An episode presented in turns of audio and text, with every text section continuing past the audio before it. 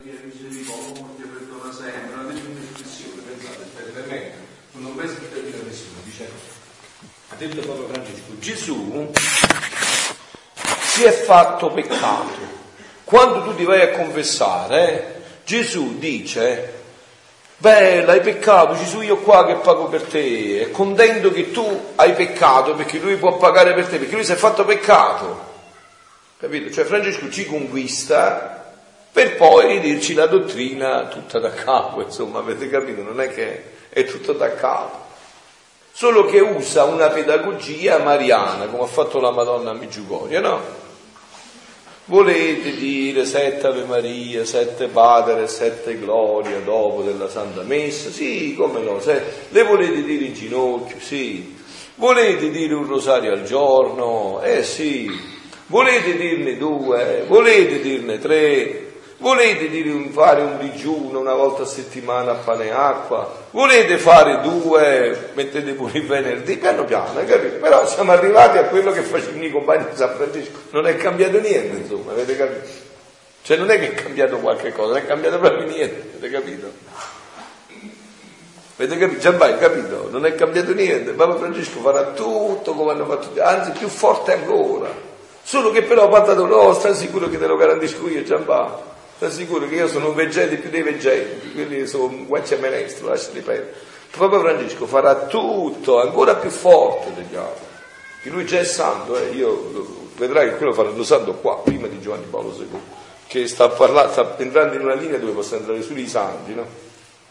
Il problema è proprio se prima noi possediamo la nostra fede, cioè se noi abbiamo fatto esperienza vera della nostra fede capito? Può andare a parlare, può fare quello che sta facendo Papa Francesco, solo chi prima ha fatto veramente esperienza di Gesù Cristo ed è radicalmente libero dentro e non ha paura di incontrare nessuno e di parlare con nessuno. E que- questo qua è molto importante per quello che faremo sulla divina volontà. Allora stavamo dicendo, no? dice San Vincenzo de Lernis, Bisogna tuttavia stare bene attenti che si tratti di un vero progresso della fede e non di un cambiamento. Il vero progresso avviene mediante lo sviluppo interno. Questo è il vero progresso nostro. Avete capito? Questo è il vero progresso che dobbiamo fare noi attraverso un cambiamento, eh, ovviamente lo sviluppo interno. Il cambiamento invece si ha quando una dottrina si trasforma in un'altra. E eh no, quella diventa eresia, quello diventa una cosa terribile. Se voi adesso per esempio andate a fare i cenacoli delle prime io eh, vi parlo di una cosa che non è mai esistita, eh, capito? Cioè hai fatto un danno enorme. Come dirà Gesù? Non sono venuto ad abolire, ma a dare compimento. Vi parlo di una dottrina che non si conosce, che completerà tutto, ma che è già contenuta nella Bibbia, è già contenuta nel Magistero, è già contenuta dappertutto. Già c'è. No? Vi ricordate? Perciò sono importanti se voi siete stati attenti a tutti questi anni che abbiamo fatto gli incontri, no? Poi vedete che tutto si chiude, no? diceva un mio compagno di seminario quando studiavamo insieme, e chiudiamo il cerchio, cioè si chiudono tutti i cerchi. Nella nostra fede tutto è chiaro. Non c'è né contraddizione. Voi sapete no, che Dio non soggiace al principio di contraddizione. Dio non può dire questo è un quaderno e contemporaneamente questo non lo è. No, è un quaderno, non è un quaderno è un quaderno e questo è in questo momento. Poi dopo lo posso bruciare, far diventare cenere, ma in questo momento questo è quaderno, cioè non succede il principio di contraddizione. Dio non può dire una cosa e poi cambiarla, no? Quindi la nostra dottrina c'è già tutto. San Giovanni della Croce dice che con Gesù Cristo è stata detta l'ultima parola. Non c'è più niente da aggiungere, niente. Però c'è da sviluppare. La rivelazione privata, quindi, cioè non quella pubblica, la Bibbia, la Sacra Scrittura, la tradizione, il Magistero, la, la rivelazione privata è proprio questo, è un tocco di luce su ciò che già è contenuto ma che tu non hai visto o non potevi comprendere. In questo caso, nel caso della rivelazione della divina volontà, non solo non l'hai visto, ma non lo potevi proprio sapere. Perché solo Dio ti poteva rivelare come Adamo ed Eva vivevano prima del peccato originale, cioè come tu sei stato creato, perché in Adamo ed Eva sono stato creato anch'io e sei stato creato anche tu. Questo lo poteva rivelare solo Gesù Cristo. Infatti c'è un passo negli scritti dove Gesù, eh, se leggete bene, li approfondite continuamente, vedete che Gesù stesso vi dice, spiega perché questa rivelazione poteva venire solo da Lui, esclusivamente da Lui, unicamente da Lui e non da nessun altro, è fortissima, eh?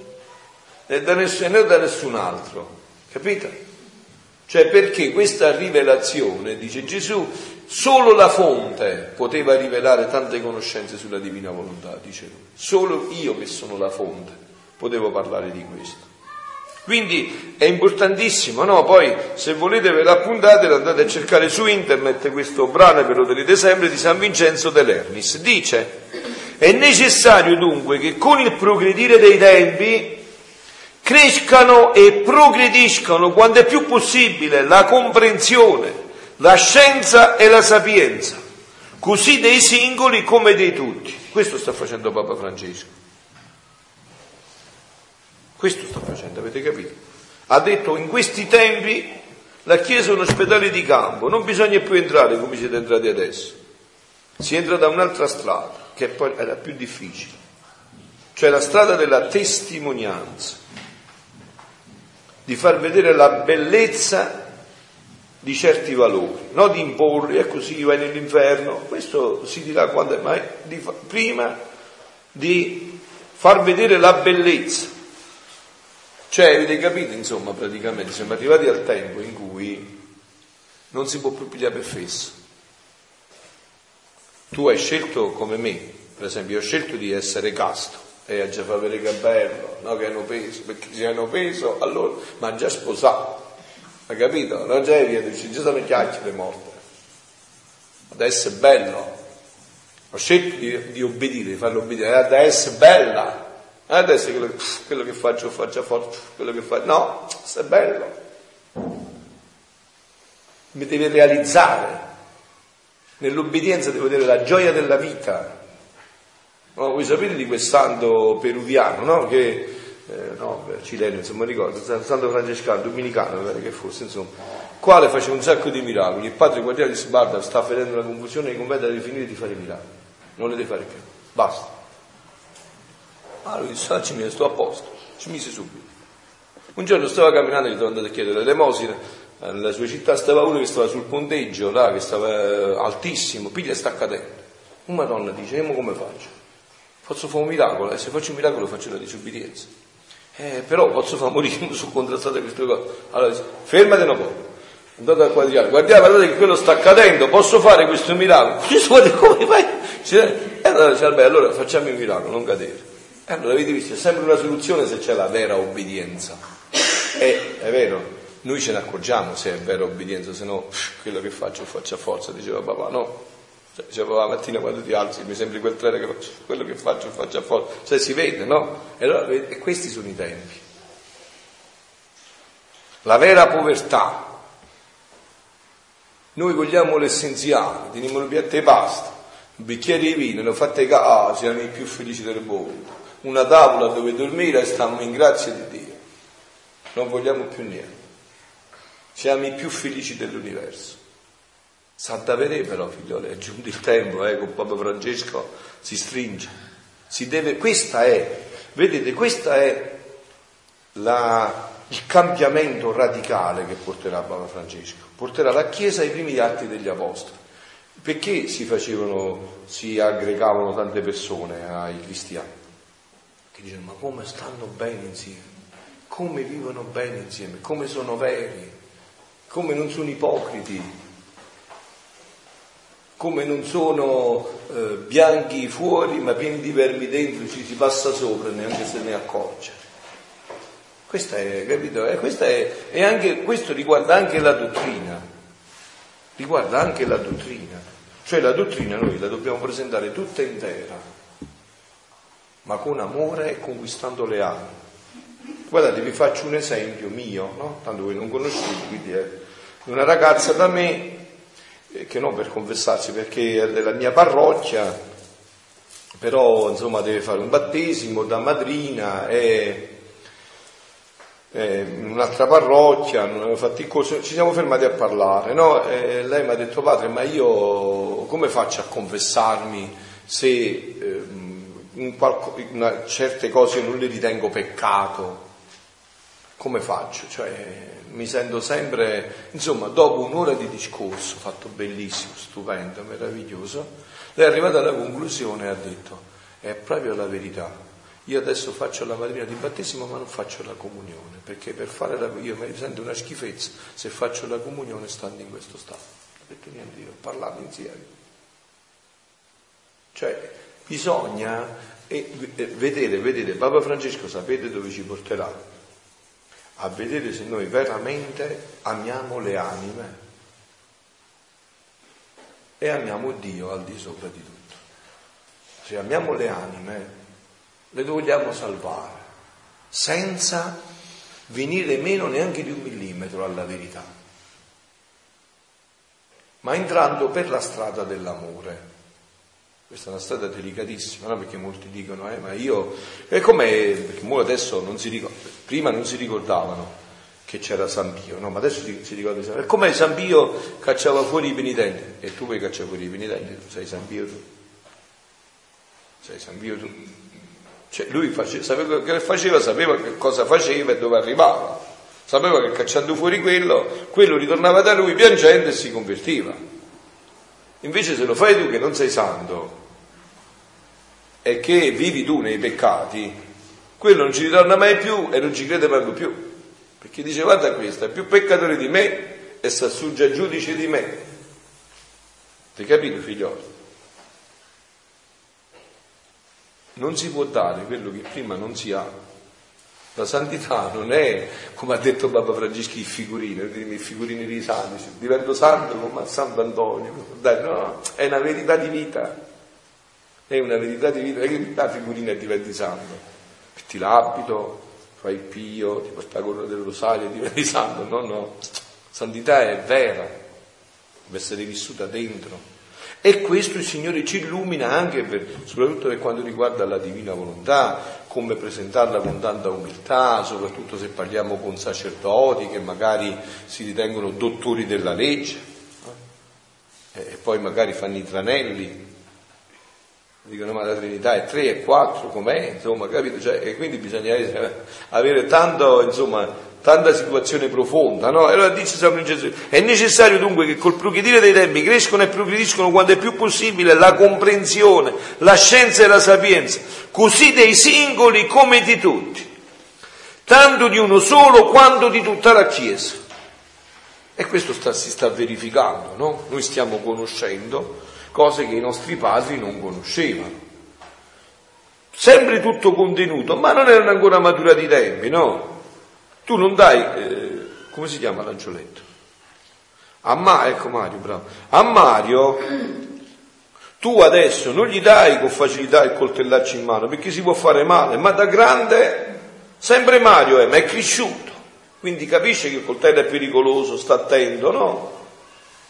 Sempre lui è, non è che è cambiato. Mario è quando ha 4 anni, Mario è quando avrà 19 anni, però è cresciuto.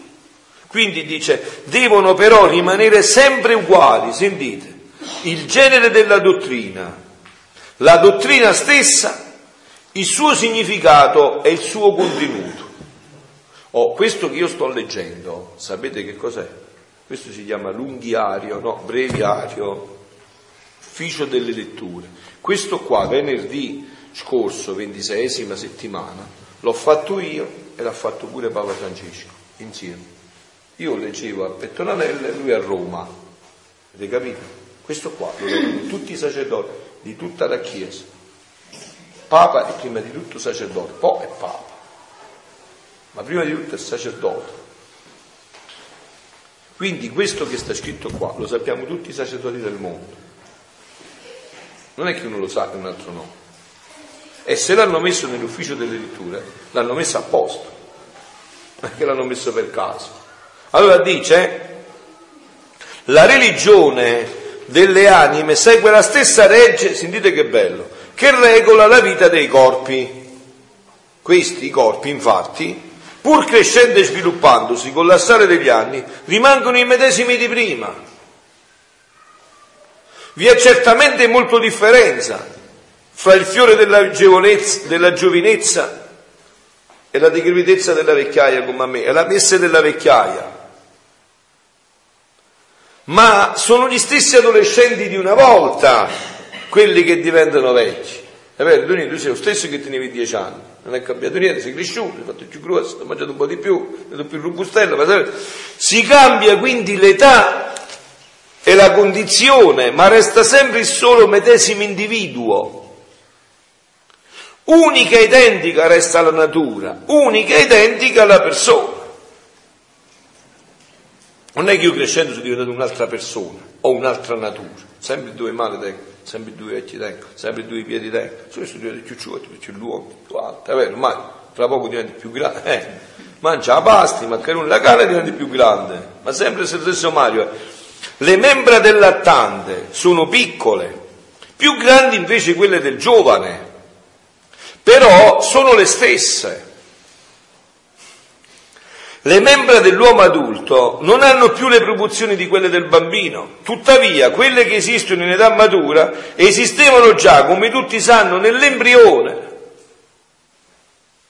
Sicché quando a parti del corpo niente di nuovo si riscontra negli adulti che non sia già presente nei fanciulli, sia pure allo stato embrionale.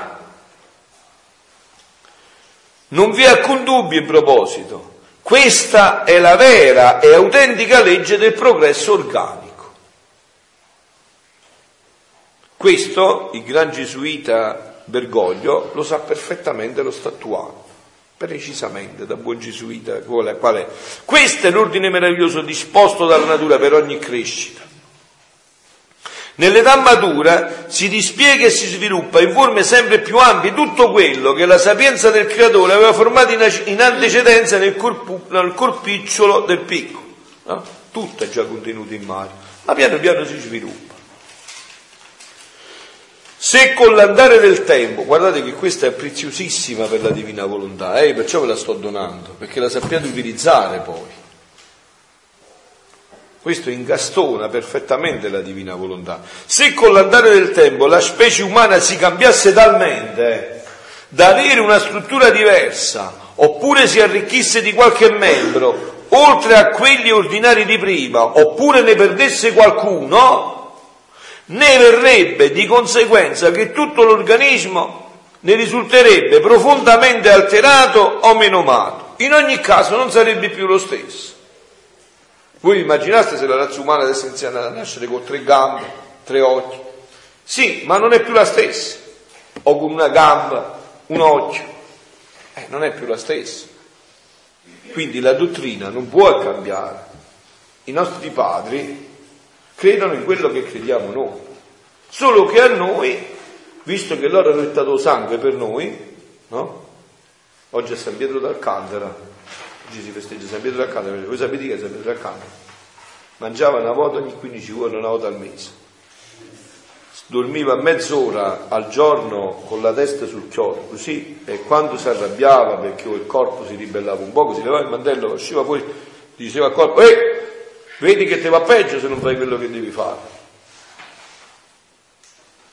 Francese è capace di farlo dopo un giorno ospedale, flebo e tutto il resto. Quindi loro hanno mettato sangue e noi ne beneficiamo. Capito Claudio?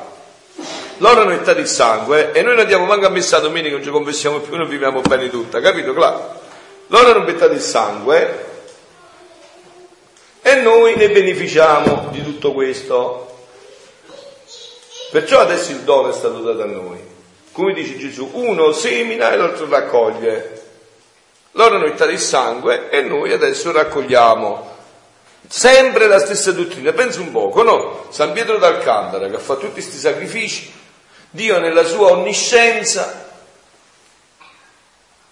non ha permesso che conoscessi il dono della divina volontà che già era contenuto nella Sacra Scrittura che magari lui conosceva a memoria, noi invece non sappiamo manco, non abbiamo manco, forse manco letto una volta la Bibbia o il Vangelo pure intero, ma qua, tutte e quattro i Vangeli. Lui invece con Sant'Antonio di Padova conosceva a memoria tutta la Bibbia, diceva Sant'Antonio, dice, se si perde non vi preoccupate, c'è Sant'Antonio, vi dirà tutta la Bibbia da capo dalla prima parola all'ultima, e non, non, aveva visto nella Bibbia, Dio non aveva permesso che vedesse nella, nella Bibbia il dono della divina volontà. Invece a noi è stato rivelato questo dono, per cui loro hanno pagato. Quindi dice San Vincenzo de Lernis, i nostri antenati hanno seminato già dai primi tempi nel campo della Chiesa il seme della fede. Non è che ci vuole adesso Giampaolo che scopre l'acqua calda, capito? sta tutto scritto già. Sarebbe assurdo, è incredibile che noi, i loro figli, invece della genuina verità del frumento, raccogliessimo il frutto della frode, cioè dell'errore della zizzania. È anzi giusto e del tutto logico escludere ogni contraddizione tra il prima e il dopo. Non ci può essere contraddizione. Dio non può dire, ma ho cambiato idea, l'omicidio è permesso, in certi casi, ma quello mi ha fatto proprio venire così, aveva torto al 100% e ci ha girato una coltellata, dice, beh, non hai fatto peccato. No, non c'è contraddizione, non ci può essere contraddizione. Quello che era peccato per San Paolo, per San Francesco, è peccato pure per San Pio. Per Fra Pio e per Giampaolo, non cambia niente. Non ci può essere contraddizione, questa è la bellezza nostra, del deposito della fede, avete capito? Ci può essere un'evoluzione all'interno, una comprensione maggiore, ma non, può mai contraddire quello che è stato detto. Perché la Chiesa non è che ha una sua legge, la Chiesa ha dentro di sé il deposito che Dio gli ha lasciato. Avete capito? Non è che un papa, un vescovo o un papa con tutti i vescovi insieme può cambiare la legge di Dio. Quella è una legge a cui il papa e i vescovi prima di tutto devono vivere e obbedire. Perciò noi siamo in una sicurezza infinita come Chiesa. Perché è lo Spirito Santo che ci guida. E il dono della divina volontà, quando voi fate i cenacoli, incontrate, dovete presentarlo proprio così. Cioè dicendo questo è il dono che Dio ha fatto alla Chiesa e che la Chiesa porterà nel mondo e che questi stanno giungendo i tempi perché ancora non giungono, eh, perché pochi pregano, pochi digiunano, pochi fanno penitenza, no? Voi sapete no, che la Madonna ha chiesto la consacrazione al cuore immacolato suo la Russia, no? Questo non è stato ancora fatto. È colpa del Papa o dei vescovi, è colpa mia e vostra. Poche preghiere, poco digiuno, poca penitenza, poche grida e lacrime a Dio, Signore, fa che possiamo raggiungere il numero di preghiere e di atti perché finalmente si possa fare questo e ritornare nel mondo la pace. Vedete, questa è una logica vera bellissima che tutti sentiamo dentro che è vera. Poi certo scivoliamo magari nelle critiche, nelle... ma la legge vera è questa. Quando San Francesco ha visto che la Chiesa non andava bene, ecco che si chiama Francesco, no? Che cosa ha fatto? Si è messo a farsi penitenza, si è messo a farsi santo. Ha, trovato, ha fatto attorno a sé un numero enorme di santi e ha ricostruito la Chiesa. Ha rilanciato la Chiesa. Questo è il compito nostro. No? Diceva il cardinale Schomburg adesso, proprio riguardo a questo insegnamento di Papa Francesco, diceva, ecco chi ci sta insegnando il Papa, ognuno deve riformare se stesso. Quello che la Madonna a Migiugoria da 30 anni ci insegna come conversione. No? Come conversione. Finiamo che poi ci inseriamo dentro. È anzi giusto e del tutto logico escludere ogni contraddizione tra il prima e il dopo. Noi mettiamo quello stesso frumento di verità che fu seminato e che crebbe fino alla maturazione, Poiché dunque c'è qualcosa della prima, primitiva semenigione che può, che può ancora svilupparsi, con l'andare del tempo anche oggi essa può essere oggetto di felice e fruttuosa coltivazione. Qua dovreste fare le capriole di gioia nel comprendere che cosa ha fatto lo Spirito Santo il 13 marzo del 2013 a Roma nel conclave quando tutti, come si chiamano quelli in inglese, là, che fanno le scommesse, come si chiamano, i playmaker, come si chiamano? Come si chiama? Quando i bookmakers si giocavano il papa, sarà papa scuola, sarà papa scuola piatti, sarà papa scuola maccaroni eh, e tutto il resto. E invece è venuto fuori lo Spirito Santo e ha fatto papa uno che quando è uscito ha detto Mario, Giorgio, Bergo. Chi è questo? Da dove viene questo? Da dove viene questo? E poi si era ritirato un papa anziano, quindi doveva essere un papa giovane, meno male che questo è giovanissimo. Daniele Pere più alla che ha qua, ha 77 anni. Lo Spirito Santo ha sorpreso tutti. Tutte le, le, le... Quella, là si vede la bellezza dello Spirito Santo. L'uomo fa tutti, eh, lo Spirito Santo, zac, dà il colpo e ribalta tutti in un istante. E ha fatto venire fuori, pensate un po', un Papa che otto anni prima, nel 2005, quando è stato eletto Papa Benedetto, lui ha rinunciato per fare eleggere a Papa Benedetto, perché già aveva 40 voti, avrebbe bloccato l'elezione di Papa Benedetto e ha detto guarda, hai da finirlo da me, dovete votare a Papa Benedetto. Lo Spirito Santo ha aspettato 8 anni, ha fatto diventare più giovane, è arrivato a 77, l'ha fatto, 76 l'ha fatto eleggere Papa. Questa è la Chiesa, figlio, la Chiesa è teantrica, teantrica, umana e divina. Hai capito? Cioè si direbbe così, eh, l'uomo propone ma lo Spirito Santo dispone, capito? L'uomo si fa dei conti e lo Spirito Santo arriva e ti ribalta tutto in un istante. Perché lo Spirito Santo dà l'ultima pennellata. Mentre quelli scommettevano, nessuno ci ha azzeccato, hanno perso tutti. È arrivato fuori il Bergoglio, che ci porta questa ventata di novità, che è un grande dono anche per questo che noi stiamo facendo, perché in questo contesto, diciamo, dove non c'è più quell'aria così pesante, no? in questo contesto dove Papa Francesco dice guarda preferisco una chiesa che si rompe i ginocchi, ma che non sta accartocciata su se stessa, che esce ad evangelizzare, ad annunciare, a portare la bella notizia, qua noi saremmo i grandi campioni se viviamo la divina volontà. Qua per noi sono aperte tutte le porte adesso con Papa Francesco di portare questo annuncio. Anzi, se qualcuno di voi è forte e preparato, può andare ad annunciare a Papa Francesco, Papa, io conosco bene quello che tu dici, sono il dono della divina volontà, vengo un laico, Giampaolo, no? sta fermo là a fare ore, Uruccio, spiglia la macchina con i cinque bambini, dice, guarda, io conosco il dono della divina volontà, dammi un appuntamento, Francesco, devo parlare del dono della divina volontà. Papa Francesco accetta, eh, come accettato a Cosola, come si chiama, Scalfari, l'ateo della Repubblica, no? del, del giornale di Repubblica, Papa Francesco accetta tutto. Solo che però prima, eh, anzi, vi faccio sentire un fatto. Eh. Come si può portare a Papa Francesco? Ve lo faccio sentire, sentite un po'. Come si può portare questo fatto?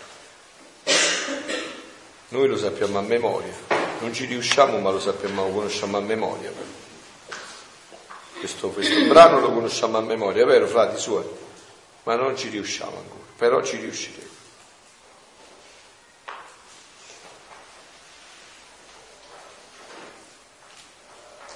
Ecco qua, ve lo faccio sentire, sentite che bello questo fatto. Come si porta la divina volontà, sentite come si può portare la divina volontà. Solo così si può portare però, eh? non c'è un'altra possibilità, figlio. Io sono salvo perché ho fatto i voti da eremita, quindi a me mi riguarda poco sto fatto, eh? Perché io sto facendo questo solo perché il Signore mi ha mandato, lui dice deve andare alla parrocchia, io farei tranquillamente l'eremita nel mio villaggio. Starei là, pregherei, farei tutto, se qualcuno viene a confessare, confesso, però starei là. Cioè se qualcuno viene poi per chi so me ne do mezzo, ma non perché voglio cercare io. Sentite un po' sto fatto se, se voi la pensate pure voi così.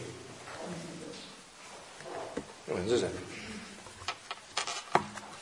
Perché sta abbassata la voce? Le piccole luci formano intreccio alla gran luce della divina volontà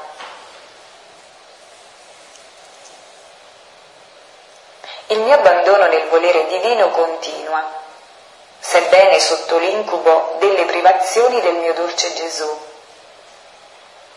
Povero mio cuore, com'è torturato, affannato che non trova colui che gli fa respirare la sua aria celestiale e palpitare la vita del suo stesso palpito. Mio Gesù, vita mia, non mi dicevi tu stesso che volevi che vivessi e respirassi la tua aria divina e che formassi la mia vita nel tuo stesso palpito, affinché la mia si sperdesse nella tua e vivessi del tuo palpito e quindi del tuo amore, delle tue pene e di tutto te stesso? Ma mentre il mio povero cuore si sfogava per il dolore della privazione del mio amato Gesù, me l'ho sentito muovere sensibilmente nel mio interno e con voce chiara le sue parole risuonavano al mio udito, che diceva con tenerezza indicibile. Padre Santo, vi prego per i figli miei e per tutti quelli che mi hai dato e che io riconosco che sono miei. In queste mie braccia io mi ristringo affinché restino difesi e al sicuro dalla tempesta che stanno armando contro della mia Chiesa. Poi ha soggiunto, Figlia mia, quanti volti saranno, quante maschere si smaschereranno. Io non potevo più sopportare la loro ipocrisia. La mia giustizia era colma per le tante finzioni e perciò non hanno potuto più tenere la maschera che li copriva. Perciò prega insieme con Giampaolo me queste maschere assaltare restino Papa salvi Francesco, coloro tutte, che eh? devono servire alla mia Tutte. gloria e confusi coloro che vogliono tutti. colpire la mia Chiesa. Eh, di colpire la mia chiesa. Onde ha fatto silenzio e la mia povera mente vedeva tante cose funeste e tragiche. E mentre pregavo, il mio sommo bene Gesù ha ripetuto, Figlia mia, Ecco qua.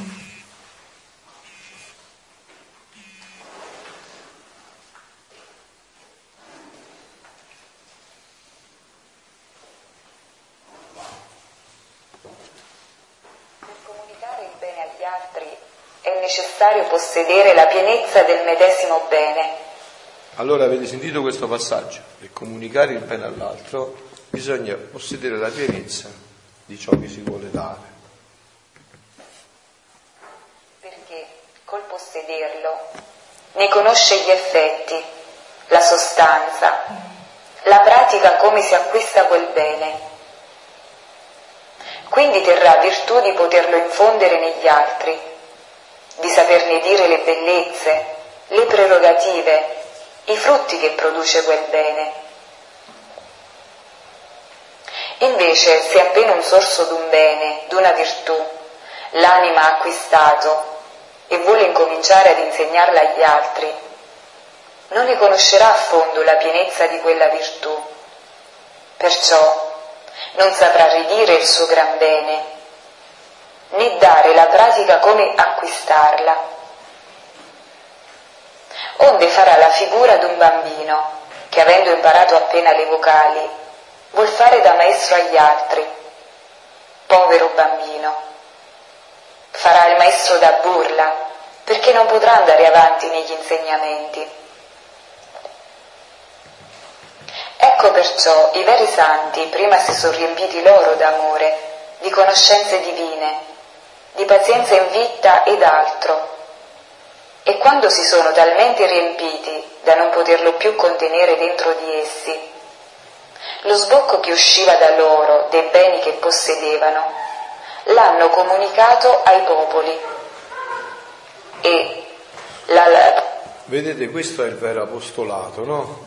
Voi sapete che eh, Concetta è mm, docente all'Università di Campobasso, una ricercatrice. Eh, sapete che titolo di studio ha? La prima elementare. È vero, cos'è? La prima elementare. No, hai la prima elementare, cosa rispondi? Non si può insegnare l'università, se hai fatto la prima elementare, ha studiato molto, ha fatto laurea, poi ha dovuto approfondire, ti devi preparare continuamente, no? Se noi, se noi i cosi là, gli alunni la prendono in giro, no? Che fa questa qua? Chi si viene a insegnare se non lo sa neanche lei, no? Così, per fare il vero apostolato, il vero apostolato, perché sennò è l'apostolo un guacchiato, ma il vero apostolato, quello non guacchiato, bisogna prima avere una vita dentro.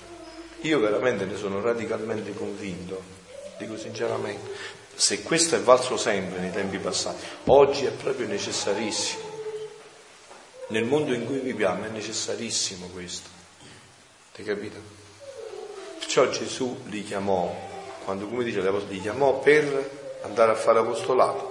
Come dice, li chiamò per per stare con sé e poi per stare con sé prima, cioè per vivere dentro il mistero e poi per andare a donarlo, ma prima per viverlo dentro il mistero. La parola loro era fuoco, Era fuoco. era luce.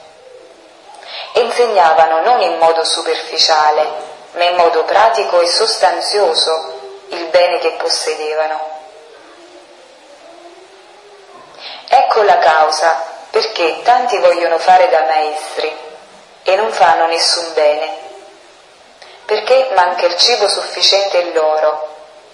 Come possono nutrire gli altri? Beh, penso che basta, eh? Sufficiente, avete sentito? Se noi non abbiamo il cibo noi, come vogliamo nutrire gli altri? Allora, figlioli, guardate, in questa ottica ci introduciamo adesso a iniziare a leggere questo brano, no? Allora abbiamo fatto dei passaggi fondamentali, siamo a pagina 26. Abbiamo fatto dei passaggi fondamentali, no? Abbiamo detto che noi non diciamo nessuna novità in assoluto.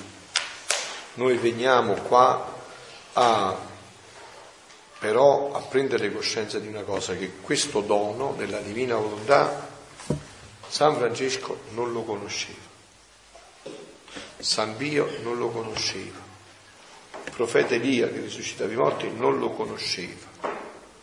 Dobbiamo essere coscienti di questo, in quest'ottica. Perché non lo conoscevano? Perché Dio aveva stabilito altri tempi, viene tutto spiegato in questi scritti anche. eh. Gesù spiega perché non si poteva rivelare quando lui si è incarnato, che preparazione c'era nell'umanità, perché nella sua onniscienza ha stabilito che fosse questa creatura. Ecco perché poi è importantissimo Luisa Picarretta.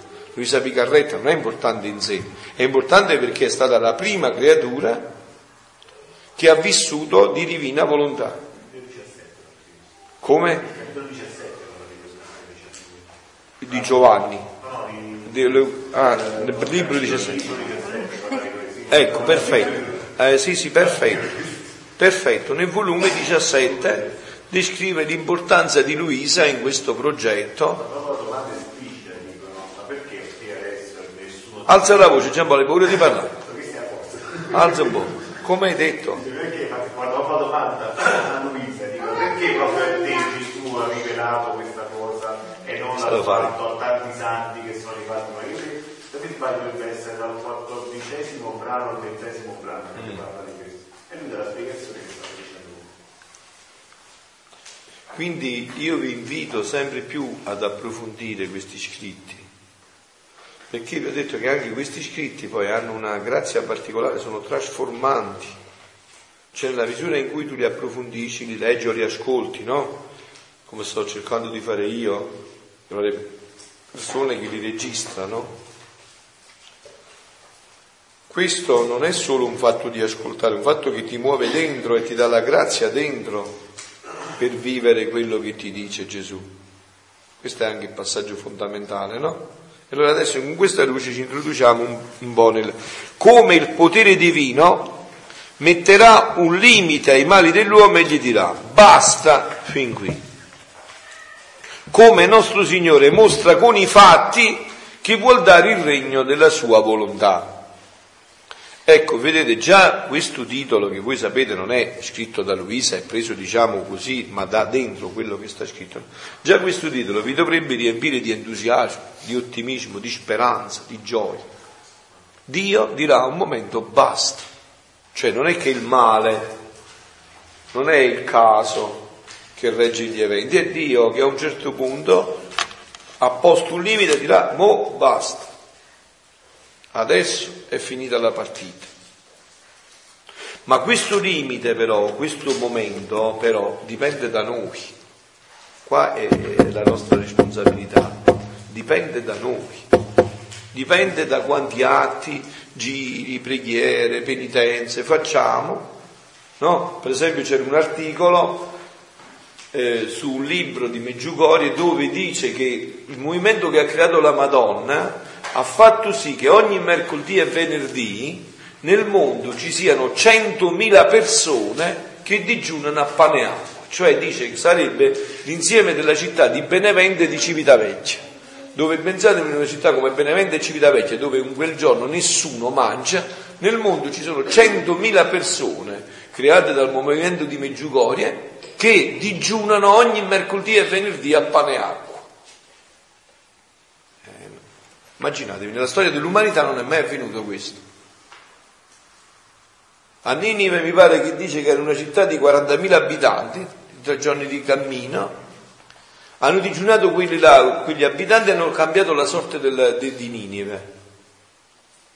Pensate che noi abbiamo da 32 anni 100.000 persone che ogni mercoledì e venerdì digiunano a pane e acqua.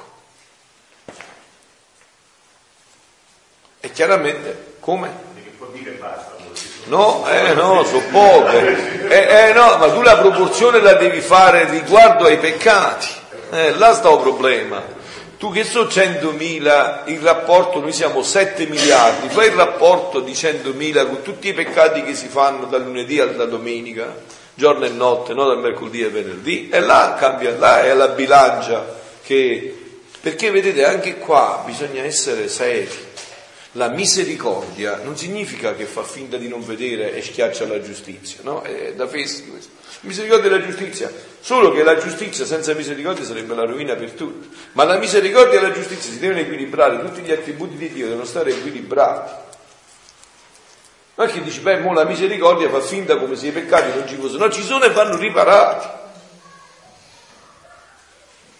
Cioè la misericordia è questa, ci sono che Dio ti dà la grazia di riparare ma devi riparare però. Non è che tu dici, beh, la misericordia è che io sul letto di morte dico, ma guarda, io ho ucciso tante persone.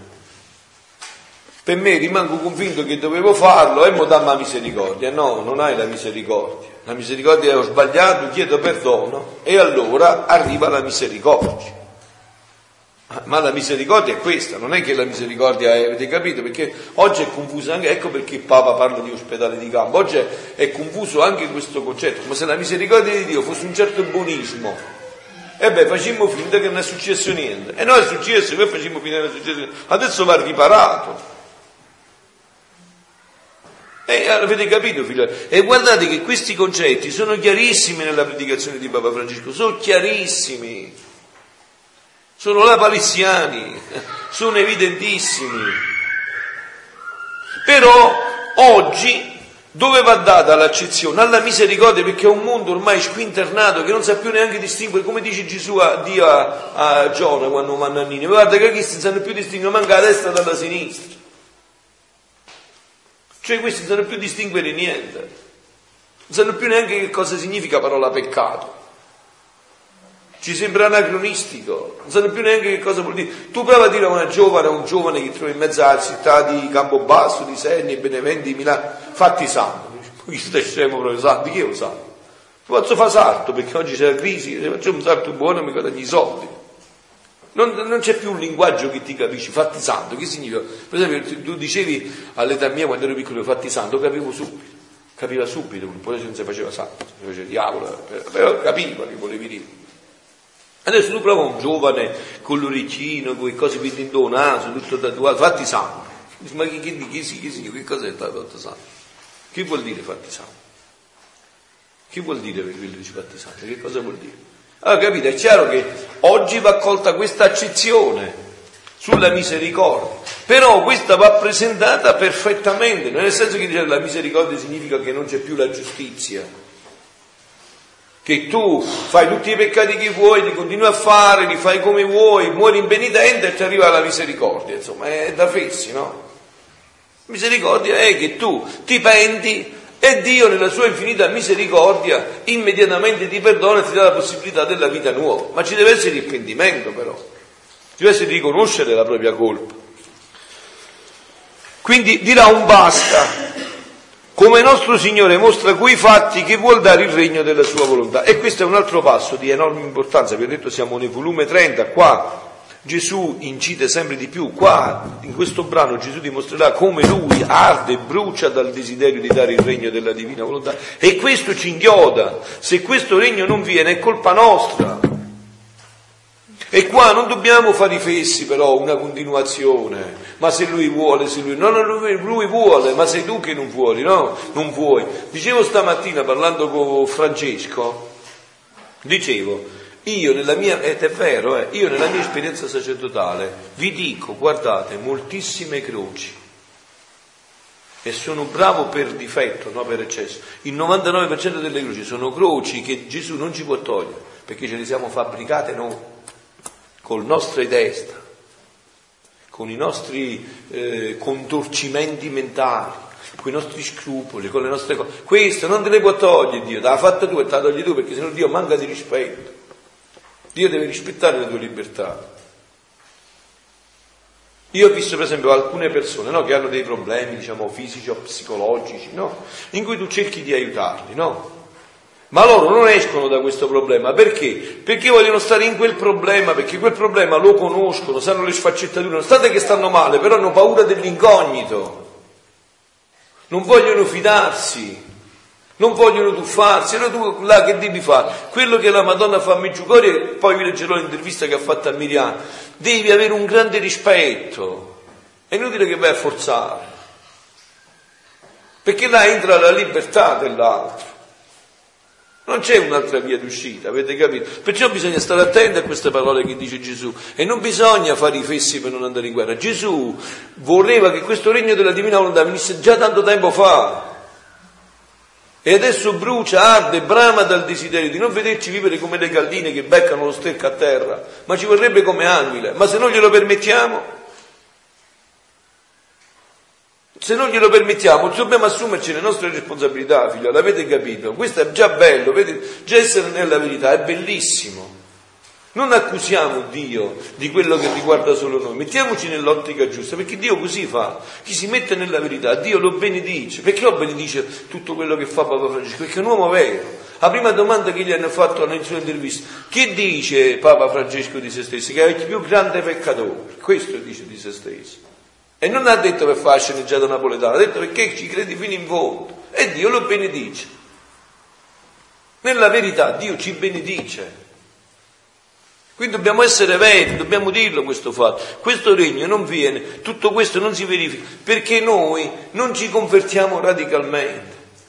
Perché noi non viviamo nella luce, non siamo figli della luce, non chiamiamo questo regno della luce il più presto possibile, perché non abbiamo capito che questa è la panacea che risolve tutti i mali veramente e impegniamo la vita e coinvolgiamo quante più anime possibili in questo disegno perché tante anime preghino, facciano sul serio, si mortifichino, eh, fanno atti, giri, le ore della passione, supplicano Dio incessantemente perché venga questo regno, perché questo è stato già decretato.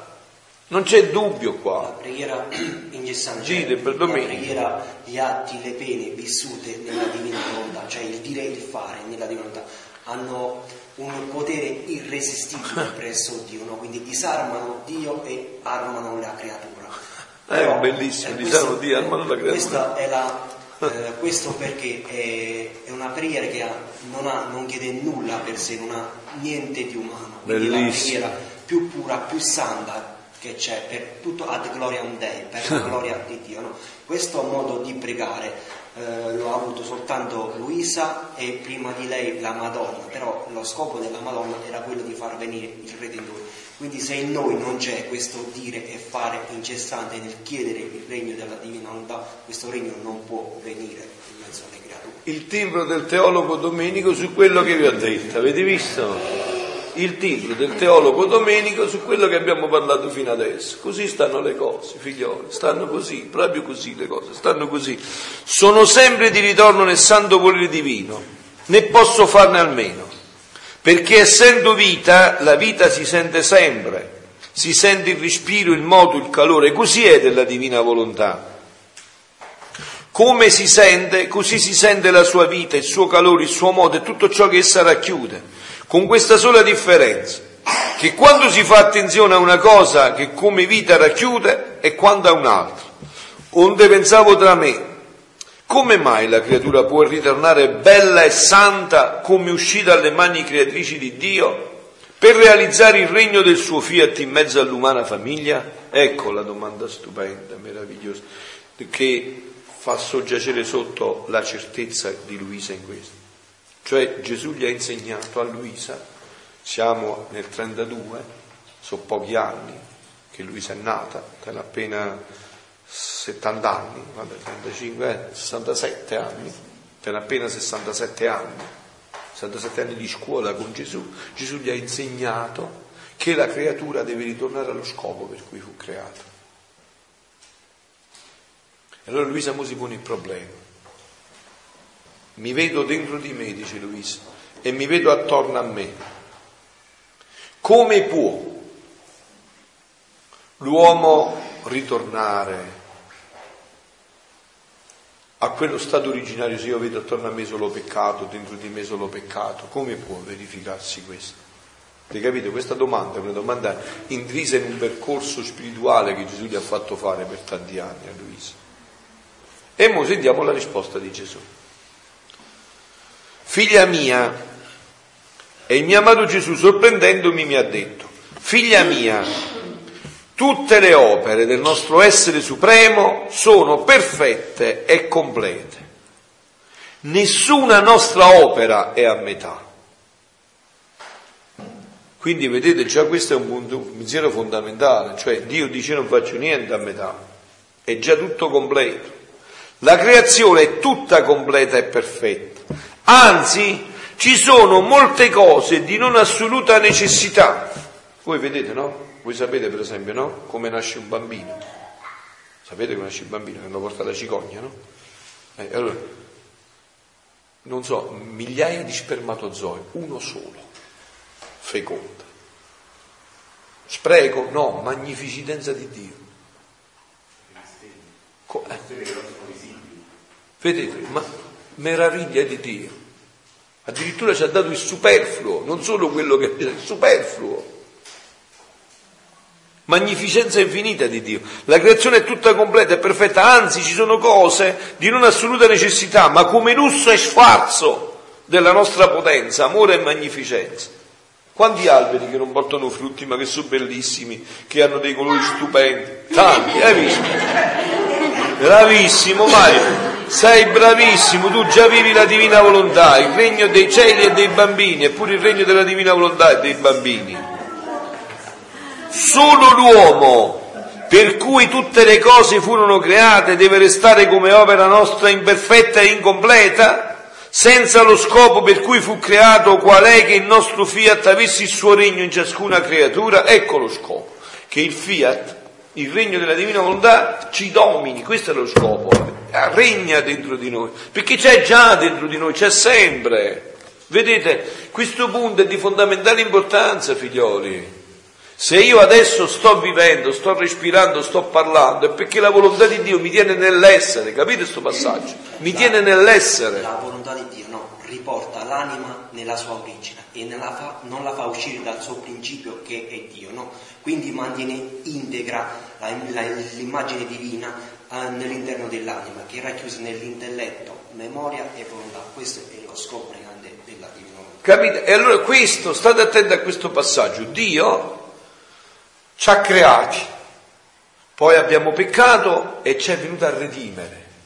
Ma la cosa più grande è che Dio ci tiene nell'essere, cioè vi faccio un esempio, no?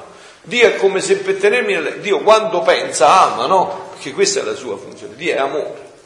Pensiero di Dio è amore già in sé.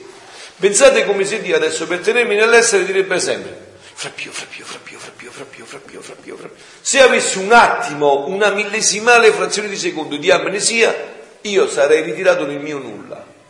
Ripiomperei nel nulla. Quindi questa divina volontà è già tutto dentro di noi, ma o è molto spesso in maniera inconsapevole o nella stragrande maggioranza addirittura è come schiava di tutto questo. Cioè sta al nostro servizio. Cioè io faccio, io dirigo la divina volontà che è il dominio dentro di me, la faccio diventare schiava. Cioè Dio mi ha dato la mano, mi ha donato la mano e adesso mi dà la grazia di muoverla in questo momento per fare una carezza a Mario. Io invece la uso per dare un pugno in fronte a Giampaolo. Vedi?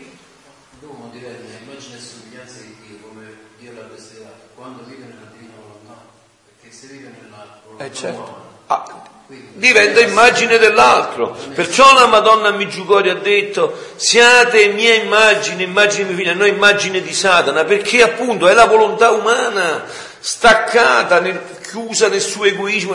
Questo denuncia Papa Francesco anche nella Chiesa, capito? Questo egoismo anche nell'omilia che ha fatto l'altro giorno. Questo che cosa succede? Che più atti di volontà umana fai in opposizione alla volontà divina, più ti satanizzi dentro di te,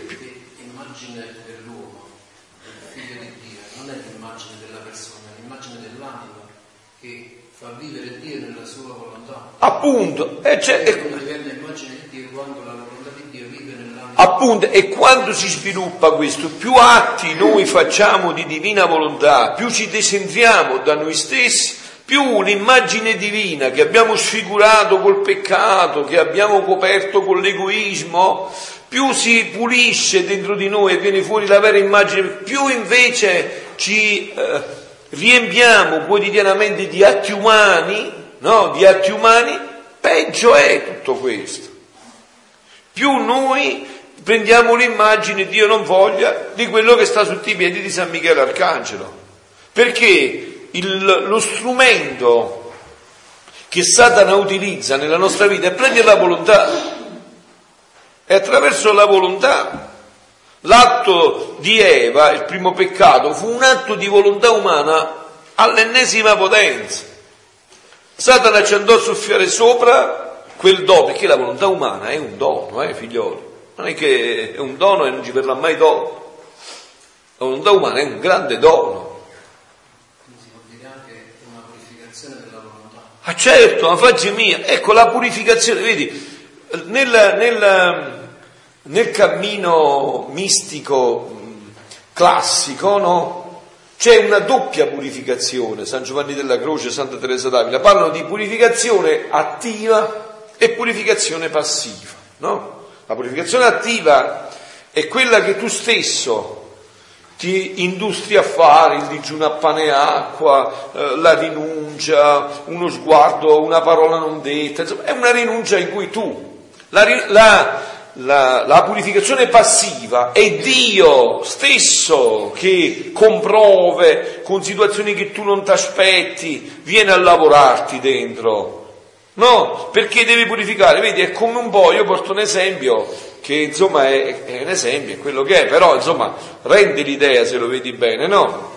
Un esempio che viene dalla mia eh, esperienza di bambino, quando mamma mi chiamava a fare bottiglie che a Maronna, no? Bottiglie mettere dentro le pomodore, no? Voi sapete che quelle bottiglie, se non sono pulite bene, fanno marcire poi quando sapete questo fatto, non lo sapete. Cioè quindi stai accuratissimo a pulire. Tanto è vero che tu le fai con l'acqua bollente, Mario, muovi tutto, no? E però dopo c'è un fatto per pulirle bene, soprattutto quelle bottiglie che hanno, come si dice, il coso sotto concavo, no? Quelle là c'è bisogno di quello strumento, non so si chiama stu... come si chiama? O spazzolino, che lo devi infilare dentro e devi andarci a studiare. Vedi, là non c'è più, non puoi farlo più con le tue forze attive, ci, eh, con la tua purificazione attiva. Deve essere una cosa passiva, uno strumento dall'esterno che ci va dentro e va a togliere tutto quello, se no i pomodori marciscono tutti quando l'hai messo dentro. Allora ecco, la, la purificazione della volontà passa attraverso questa strada in cui noi dobbiamo collaborare con Dio. Perciò la volontà umana è un dono grandissimo, infinito, che non ci verrà tolto. Questa purificazione passiva, no? Possiamo dire che tanto più noi ci immedesimiamo in Dio, no. tanto più Lui ci può dare, no? Come l'esempio del, fa l'esempio del fiumicello e il mare, no? Il fiumicello si va nel mare, no? però il mare con le sue onde straripa e riversa tutta l'acqua nel fiumicello. Il fiumicello, non potendola contenere, la riversa di nuovo nel mare. Dice il mare è Dio, la, l'acqua, l'acqua, è la mia onda che finisce nel fiumicello che è l'anima, che sono divise soltanto da una barriera che è l'umana volontà. Ah. Quindi questo prendere e ridare quella ecco. passiva. E questo, appunto, questo, questo, questi atti ripetuti continuamente nella giornata, questi atti ti riempiono sempre più di luce e fanno sempre più ritirare le tenebre dell'umana volontà. Al contrario, con gli atti umani. E questo, se siamo sinceri, insomma, lo vediamo, eh? lo sentiamo. Quando in, eh, intessiamo una giornata di rinnegare, perché poi è quello che Gesù dice, chi vuole venire da me rinneghi se stesso. Quando rinneghiamo ma avete visto com'è bello, quando, che gioia si prova quando tu eh, eh, durante la giornata eh, vinci su te stesso, tra virgolette, ti rinneghi, cerchi di donarti, no? c'è una gioia che è bellissima. Invece come si diventa guardate, brutti anche negli occhi, nella faccia, quando tu ti eh, vuoi prevalere sempre, fai prevalere la tua volontà umana, intessi questa giornata di, di umana volontà, eh, questa, è, questa è tutta la verità, e questa è tutta la verità. Figlia mia, allora, la creazione è tutta completa e perfetta, anzi ci sono molte cose di non assoluta necessità, solo l'uomo, per cui tutte le cose furono create, deve restare come opera nostra imperfetta e incompleta, senza lo scopo per cui fu creato? Qual è che il nostro fiat avesse il suo regno in ciascuna creatura? E questo perché peccò e restò macchiato ed abbruttito, che lo rese come un'abitazione crollante esposta a ladri e a nemici suoi, come se la nostra potenza fosse limitata e non avesse tutto il potere di fare ciò che vuole, come vuole e quando vuole. Chi pensa che il regno della nostra volontà non possa venire, mette in dubbio la stessa potenza suprema. Capito Giambà? Non fare mai questo peccato. Come? Come? Certo, che verrà, è sicuro appunto tutto possiamo, il volere ci può mancare, ma quando lo vogliamo il nostro potere è tanto che ciò che vogliamo facciamo, non vi è cosa che può restare innanzi alla nostra potenza, che può resistere innanzi alla nostra potenza. Quindi abbiamo potere di riabilitarlo, di riabilitare l'uomo, cioè ecco, Dio, vedete, questo va anche compreso per quanto riguarda il sacramento della riconciliazione, la confessione, no? Vedete questo dono infinito in cui mai noi ne potremmo penetrare l'onnipotenza. Cioè se tu poni le vere condizioni quando ti confessi, cioè il pentimento, l'esame serio di coscienza, il pentimento e il proposito di non peccare più, No, voi sapete perché c'è una sola condizione perché il confessore non può assolvere. Per confessore intendo pure San Pio da Pietralcina, tutti. Una sola condizione. Perché non c'è il proposito di non peccare più. San Pio perciò non osservava, perché vedeva che non c'era una vera conversione. Capito? Ah, hai visto? Vedi? Visto? Allora pensate, no? Che cos'è una confessione? Una confessione vissuta veramente è una ricreazione. Non è che devo mangiare i biscotti come ha fatto Mario che fa la ricreazione, no, è una creazione nuova. Cioè tu diventi nuova creatura immediatamente. Immediatamente. Immediatamente. Perciò Gesù dice riabilitarlo. Cioè ti ricrea, è una nuova creazione. Non è che il peccato viene coperto o dimenticato, ma viene cancellato, no? Ho detto mi pare già qualche altra volta. Santa Margherita Maria da Koch aveva come padre spirituale San Claudio la Colombier, no? E Gesù gli appariva quotidianamente a Santa Margherita in quel tempo, no? E allora San Claudio la Colombier, Claudio, allora Claudio la Colombier era santa ancora, no? Santi si fanno dopo che sono morti. Claudio la Colombier disse a lei, per santa obbedienza, quando ti appare Gesù domani gli devi chiedere, ma i peccati del Padre che fine hanno fatto? Cioè i suoi peccati, no? Voleva sapere da Gesù. E allora quando gli apparve eh, Gesù, eh, eh, Margherita dice, eh, Signore, prima di parlare devo fare l'obbedienza. E l'obbedienza è questa. Il padre mi ha chiesto, ma dei suoi peccati che ne è stato? Gesù che stava girare, si gira sorridendo e disse, i peccati del padre. Io non li ricordo più. Capito? Cioè, questa è la ricreazione, la nuova creazione ogni volta. Vedete oggi, no? Ecco, oggi.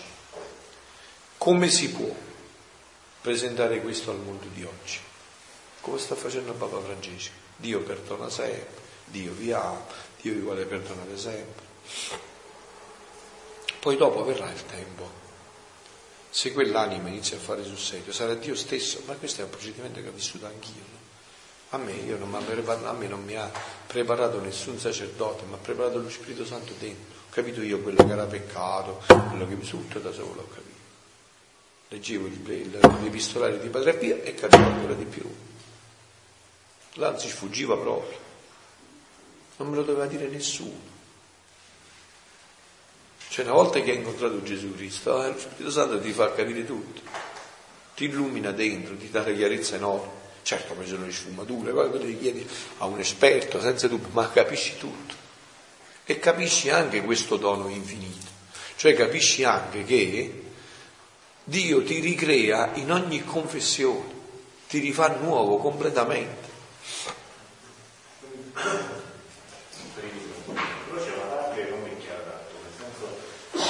Parla anche però nella Chiesa di colpe e di pene. Certo. E si dice che con la confessione viene tolta la colpa, però rimane la pena. Certo.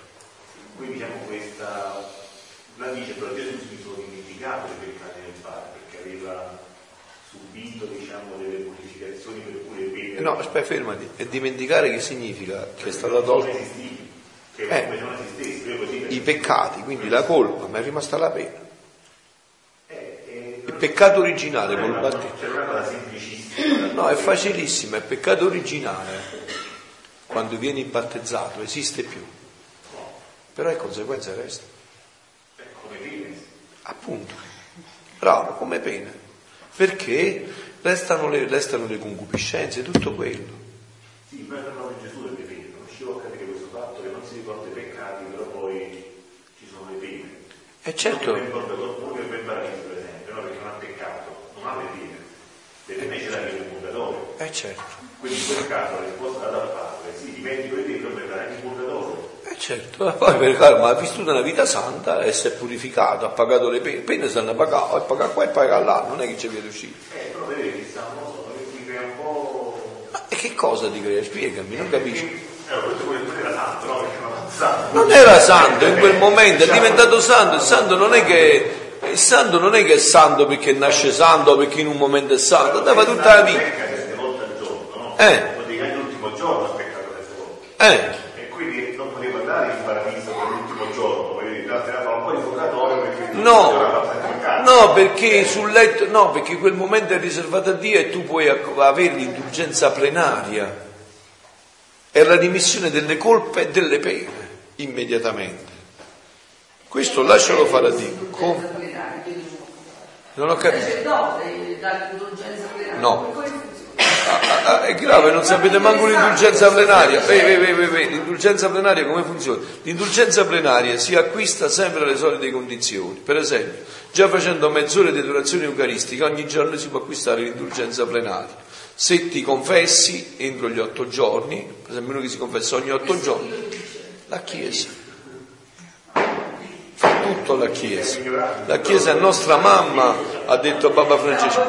La Chiesa è, no... la Chiesa è nostra mamma, ci sono tutte le norme. Allora vi spiego l'indulgenza, che è importantissima, perché adesso arriviamo proprio per i defunti, c'è l'indulgenza, perché l'indulgenza può essere applicata o a un defunto o a se stesso, non può essere applicata a un altro vivo. Cioè non posso prendere la mia indulgenza e darla a Giampaolo, posso darla o al mio defunto o a me stesso. Sì. Cioè io questo voglio capire, è un'istituzione della Chiesa. E adesso vi spiego. Di, che noi non, non abbiamo se avete, 5 minuti, se avete 5 minuti vi spiego. Allora, quindi l'indulgenza, così dopo hai un quadro chiaro, quindi l'indulgenza è la rimissione della colpa e della pena. Per esempio ci sono tanti modi per avere l'indulgenza, per esempio andare dal Papa, eh, una, una messa che fa il vescovo in certe occasioni, mezz'ora di adorazione eucaristica, adesso tutti gli ottavario della, dei, dei, defunti, il giorno dei defunti, il giorno di tutti i santi, da mezzogiorno, si acquista, giorni speciali, si acquista il 2 di, febbraio, 2 di agosto quando è l'indulgenza plenaria per la Porzungola, quindi ci sono eh, giorni, preghiere che hanno l'indulgenza plenaria. L'indulgenza plenaria come si ottiene? Si ottiene attraverso la confessione sacramentale, o il giorno stesso, o otto giorni prima, otto giorni dopo di quel giorno, no? facendo la comunione, quel giorno che c'è l'indulgenza, facendo la preghiera per il Papa e dicendo un Pater Ave e Gloria e poi facendo la preghiera per il Papa. Queste sono le condizioni. Hm? Però la condizione fondamentale per acquistare l'indulgenza è il distacco da anche ogni peccato veniale. E questa condizione c'è in pochissimi che molti mi dicono ma io dico i bugie bianche, io dico, cioè il distacco, cioè significa, per tradurlo in un linguaggio bello che a me mi piace colorito, dico, mi fai con motosega, tagli ma non becco. Non dico manca una bugia piccola così, pure se tagli con motosega. Se c'hai questa disposizione, acquisti l'indulgenza plenaria. Chi ha stabilito questo? Dio interpretato dalla Chiesa. Chi ha detto che la Madonna è Immacolata Concezione? Sta contenuto nella Sacra Scrittura implicitamente, ma ha venuto fuori il dogma del Papa che ha detto questo è contenuto nella Sacra Scrittura, c'erano già dei monumenti, cioè, ed è una dinamica sempre uguale. Quando la Chiesa si eh, eh, pronuncia in dogmi o in eh, doni come questo, sempre è contenuto nella Sacra Scrittura, nella tradizione, ma magari non in maniera così esplicita, ma implicita, e la Chiesa lo esplicita e lo rende dono per i fedeli. Sempre quello è il passaggio della Chiesa, no? La Chiesa è mamma, fa sempre questo passaggio, la Chiesa non è autonoma, sempre, vi ho detto, è teatrica, cioè sempre fa riferimento a Dio, alla sua parola, la esplicita attraverso il magistero, perché quando noi parliamo di Sacra Scrittura non parliamo solo di quello che sta scritto, parliamo anche di una tradizione degli Apostoli che è arrivata a noi, che autorevolmente la interpreta il Magistero della Chiesa, cioè autorevolmente la interpreta la Chiesa. Avete capito? Cioè questo è il passaggio fondamentale, no? Che significa il Papa o da solo quando si pronuncia ex cattedra o insieme ai vescovi o da solo insieme ai vescovi non vi dimenticate a Roberto eh, che è andato da qualche parte o il Papa da solo con i vescovi quindi la Chiesa sempre fa riferimento a questo no? perché prima della scrittura c'è una tradizione per esempio il Vangelo diciamo, il primo Vangelo si presume sia scritto nel 40-50 d.C quindi sono passati 40-50 anni. Come è arrivato a noi il Vangelo? Attraverso la tradizione. È bravissima, con la T maiuscola. Cioè quello lo diceva l'altro, quello dice Gesù ha detto in verità, in verità vi dico, eh, e lo trasmetteva. Quindi poi però Gesù non è che ha insegnato solo parlando, ma anche nei suoi comportamenti. E chi interpreta questo? La Chiesa. Dove sta scritto nella Sacra Scrittura che, non so, un esempio come? Eh, appunto. Certo, perché lo Spirito Santo non è una cosa che ha parlato, parla ogni momento ancora, al Papa, ai Vescovi tutti insieme, riuniti in certi momenti. Adesso lo Spirito Santo è qua, dove sono due o tre, io sono in mezzo a voi. Cioè non è che Gesù Cristo adesso, Gesù Cristo è vivo, vero, presente qua, in me, in te, in noi, in quello che stiamo facendo, soprattutto adesso che stiamo parlando della divina volontà. È zambillante, è, è, è pieno di, di gioia per questo, no? Allora, tutto possiamo, il volere ci può mancare, ma quando lo vogliamo, il nostro potere è tanto che ciò che vogliamo facciamo. Non vi è cosa che può resistere innanzi alla nostra potenza. Quindi abbiamo potere di riabilitarlo, di renderlo più bello di prima, e la sua abitazione crollante, fortificarla e cementarla in modo da renderla più forte che non era e al soffio del nostro potere rinchiudere nei cubi abissi i ladri e nemici suoi. Vedete, questa è l'opera meravigliosa di Dio che Papa Francesco sta sottolineando. Papa Francesco è un agostiniano, cioè è un tifoso di Sant'Agostino, un amante di Sant'Agostino. Sant'Agostino dà il primato alla grazia. Io pure sono un amante di Sant'Agostino, quindi pure io do il primato alla grazia. Tutta è grazia. Tutto è grazia. È grazia che noi siamo qua, è grazia che ci siamo arrivati, è grazia che tra poco saremo. Tutta è grazia. Ma come dice Gesù, quando hai fatto tutto, e non riguarda noi, eh, perché noi non facciamo niente. Insomma ma forse che funziona quando hai fatto tutto, sono servi inutili. Ho fatto quanto devo fare, tutto è grazia.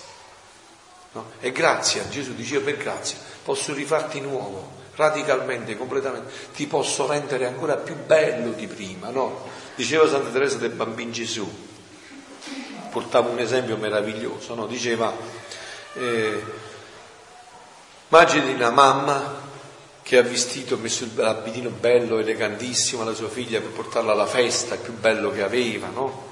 E, e la figlia tutta contenta che la mamma l'ha lavata, tutta esce fuori, puff, ti accade una pozzacca. Eh? Che fa la mamma?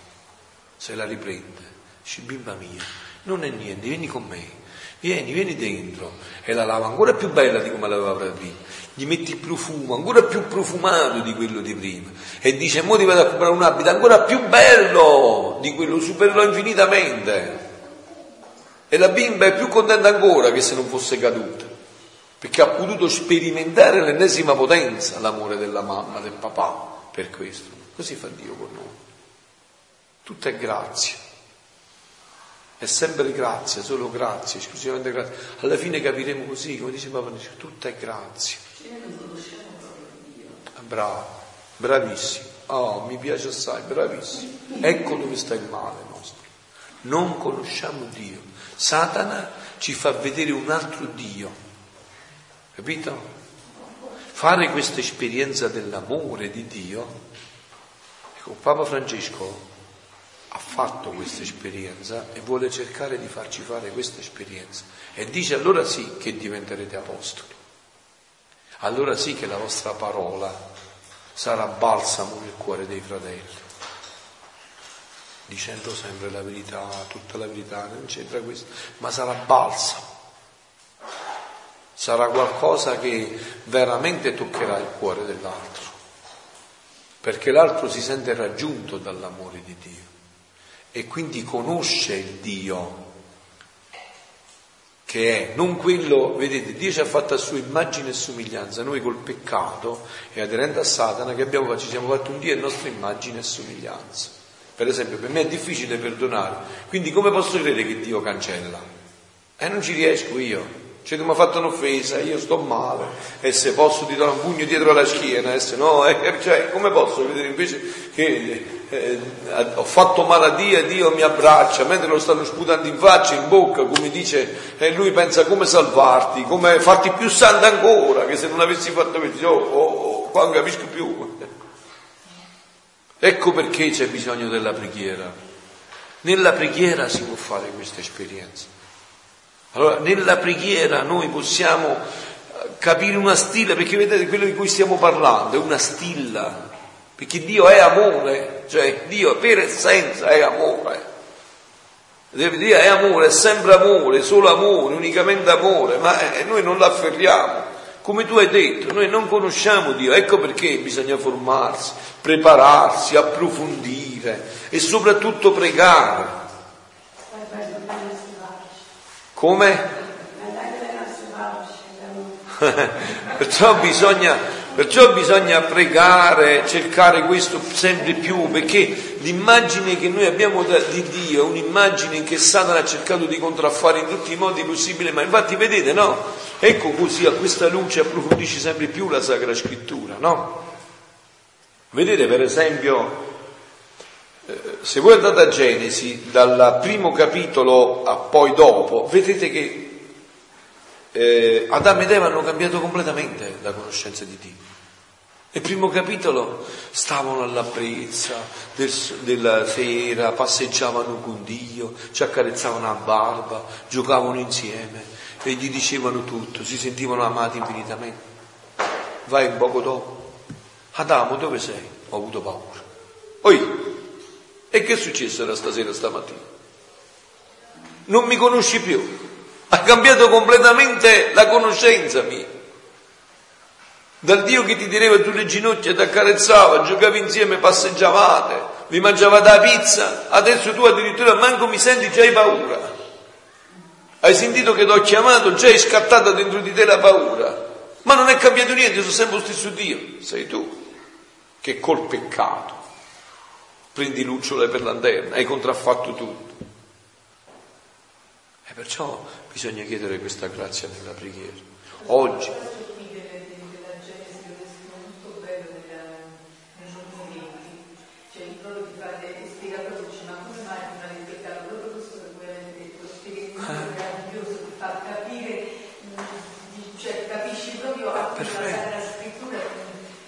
E vedete che oggi il mondo ha bisogno di chi ha conosciuto Dio e gli fa conoscere Dio. I giovani hanno bisogno hanno necessariamente bisogno di conoscere questo Dio di amore infinito.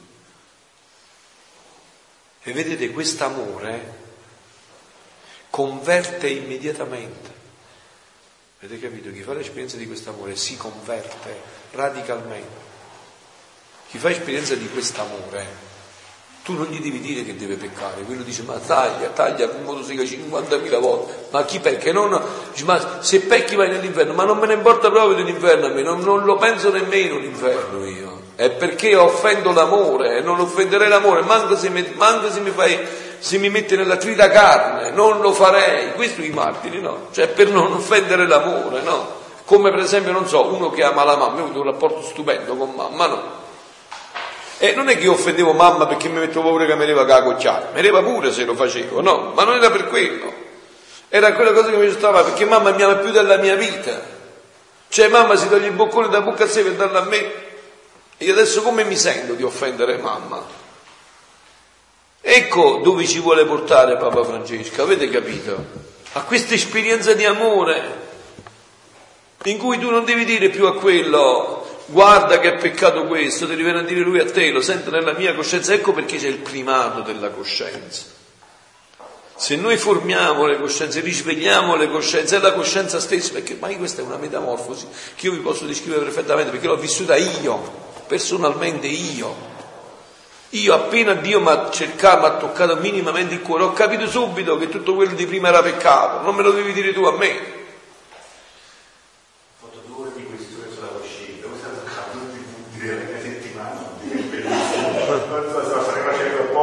No. Eh no, ma perché è meraviglioso.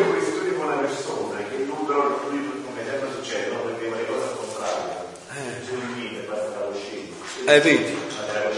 Appunto. Certo. Appunto. Bravo.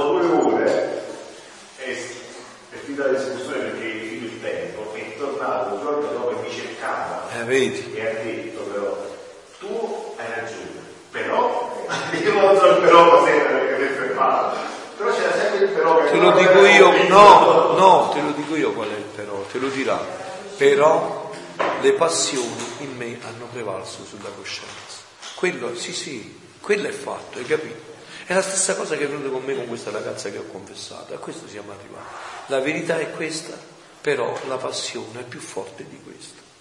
Lo capisco con la testa, ma non riesco a farlo nei fatti. Perché? Perché il fatto sta sempre là, sia i vizi, i peccati che le virtù si rafforzano, si indeboliscono, a secondo il ripetere. Se io per dieci anni ho, ho bevuto, sono alcolizzato, eh, non è che un giorno me lo do. Se l'ho fatto per 20, eh, se l'ho fatto per 3, eh, se l'ho fatto per 40, eh, se l'ho fatto per 50, eh. Appunto, appunto. Ecco, bravo, e in questa dinamica, vedi, si inserisce anche il ministero di Papa Francesco. Francesco ha descritto la Chiesa. È un campo, un ospedale da campo. Sono tutti soggetti come l'hai incontrato, però, dopo due ore, però, tutti che sono stati morsi dai serpenti, il veleno è stato iniettato e ormai circola in tutto il sangue. Sarà il veleno dell'impurità, sarà il veleno dell'avarizia, sarà il veleno dell'uso, chiamalo come vuoi tu, sono stati tutti beccati da questi serpenti. E quando è entrato questo veleno, loro l'hanno alimentato sempre di più, perché gli piaceva sempre di più poi questi mozzichi di serpente, andavano a cercare sempre di più, no?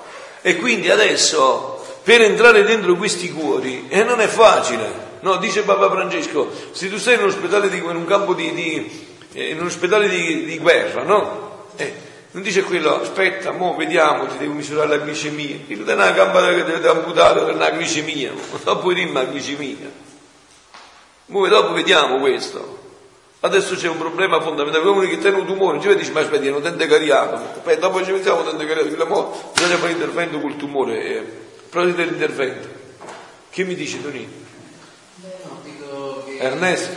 Ah, Ernesto sta in ospedale, ha avuto l'intervento in gastroscopia, lunedì, martedì. In gastroscopia l'ha fatto lì. Fatto... Il pezzo che c'è, ma come va? No, quello non l'hanno toccato, quello là che eh.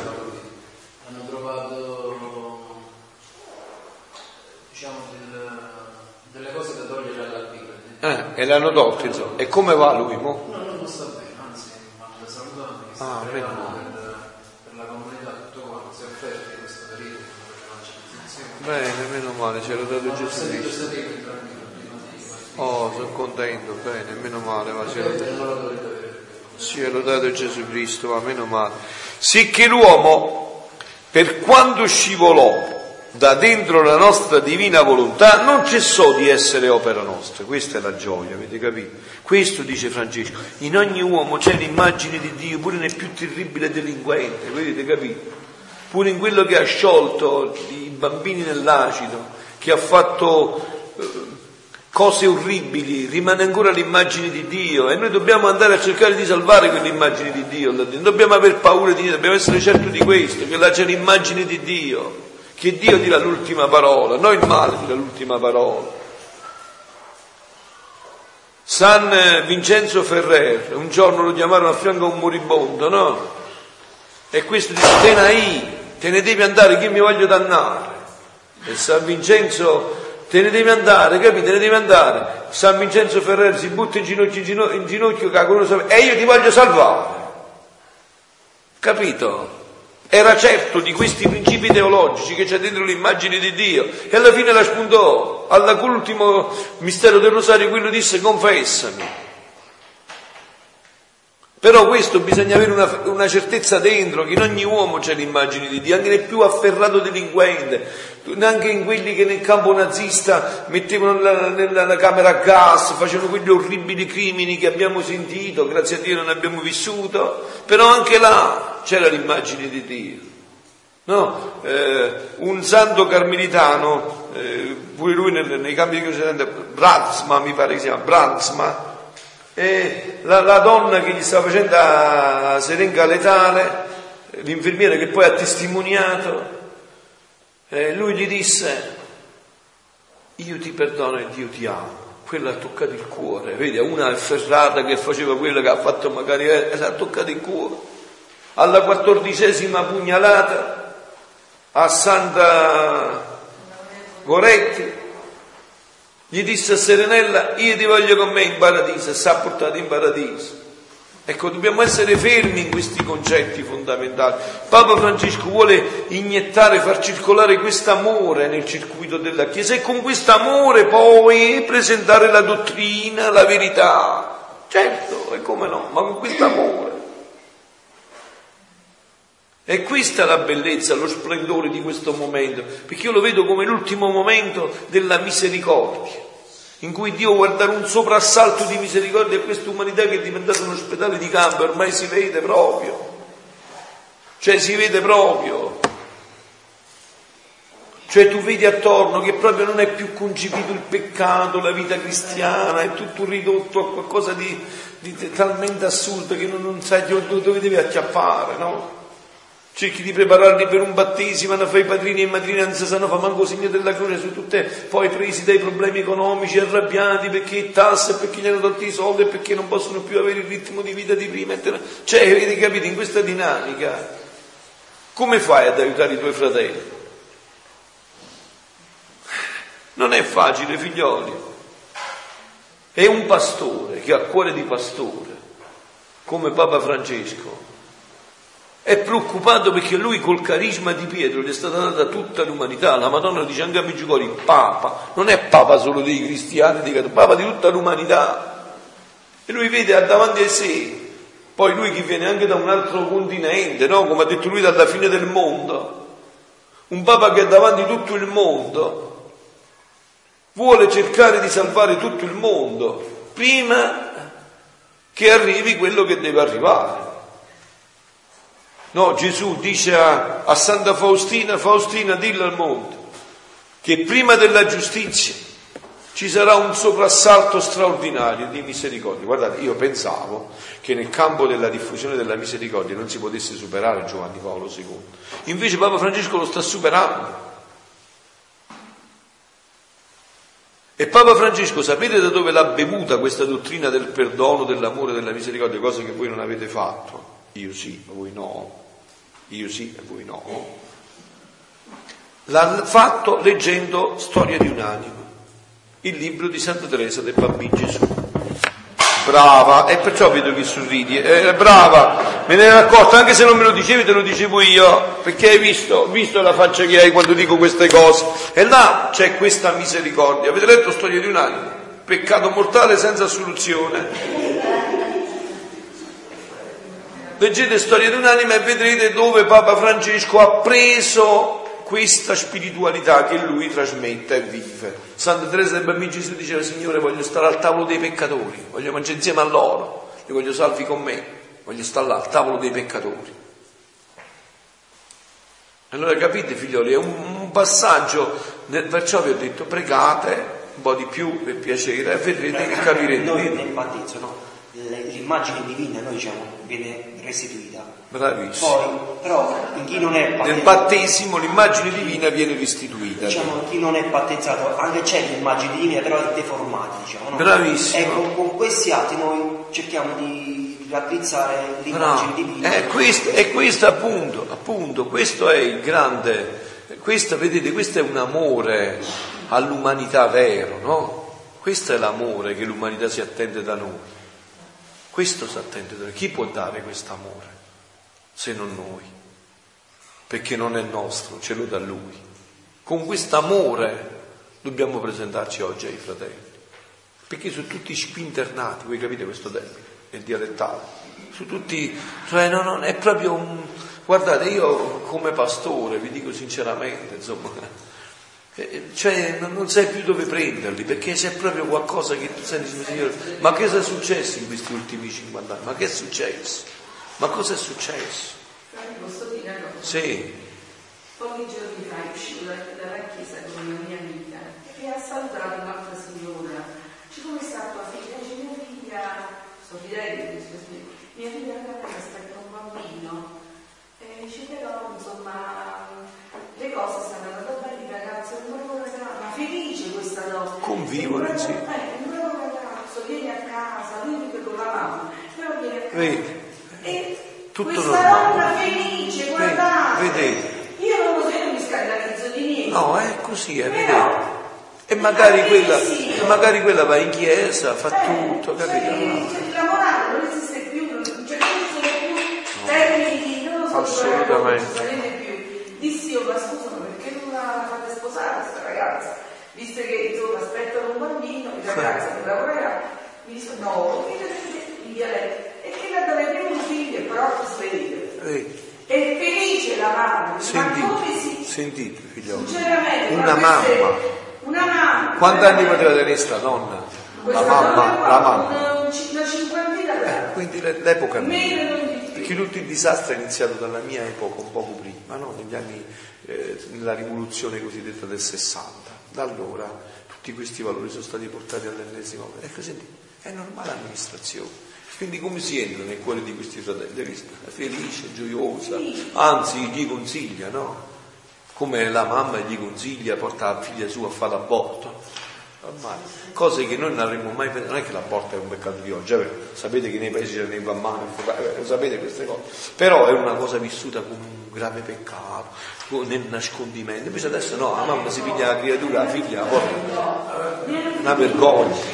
E invece adesso, adesso è vissuta con una spavalderia, con una, con una, con una- la mamma che si porta i bambini in 15 anni all'ospedale ad abortire. Eh, voi capite, cioè, eh, siamo eh, bravi, questo è il contesto in cui stiamo vivendo. Eh, cari figlioli, Faccio vedere con il padre Eros che fa a Messina, sui luoghi di Santa Nicola. E dopo un, un incontro dove Santa Nicola, questi ultimi giorni, dove eravamo una mamma di, di queste che purtroppo oggi viviamo così, dice ma che pensate? Dice ma Papa Francesco adesso metterà a posto un po' queste famiglie. Ah, sì, eh, tutte le stesse cose. Vedi? Tutto così, tutto così. Tu, tu giri l'Italia, dove l'avete fatto questa missione? A Isernia è la stessa cosa. Qua ho incontrato l'altro giorno proprio a Carpinone, ho poi si mi specie, mentre sarevo... perché volevano accrescere la la divina volontà con questa convinzione, ma Papa Francesco pensate che non mette a posto le cose?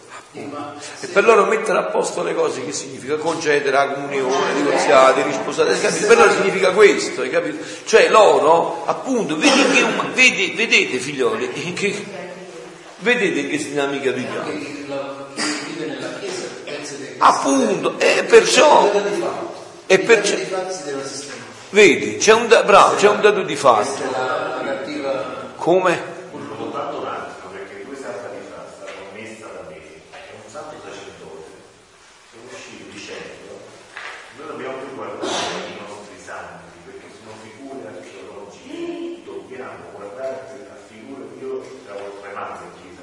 soltanto un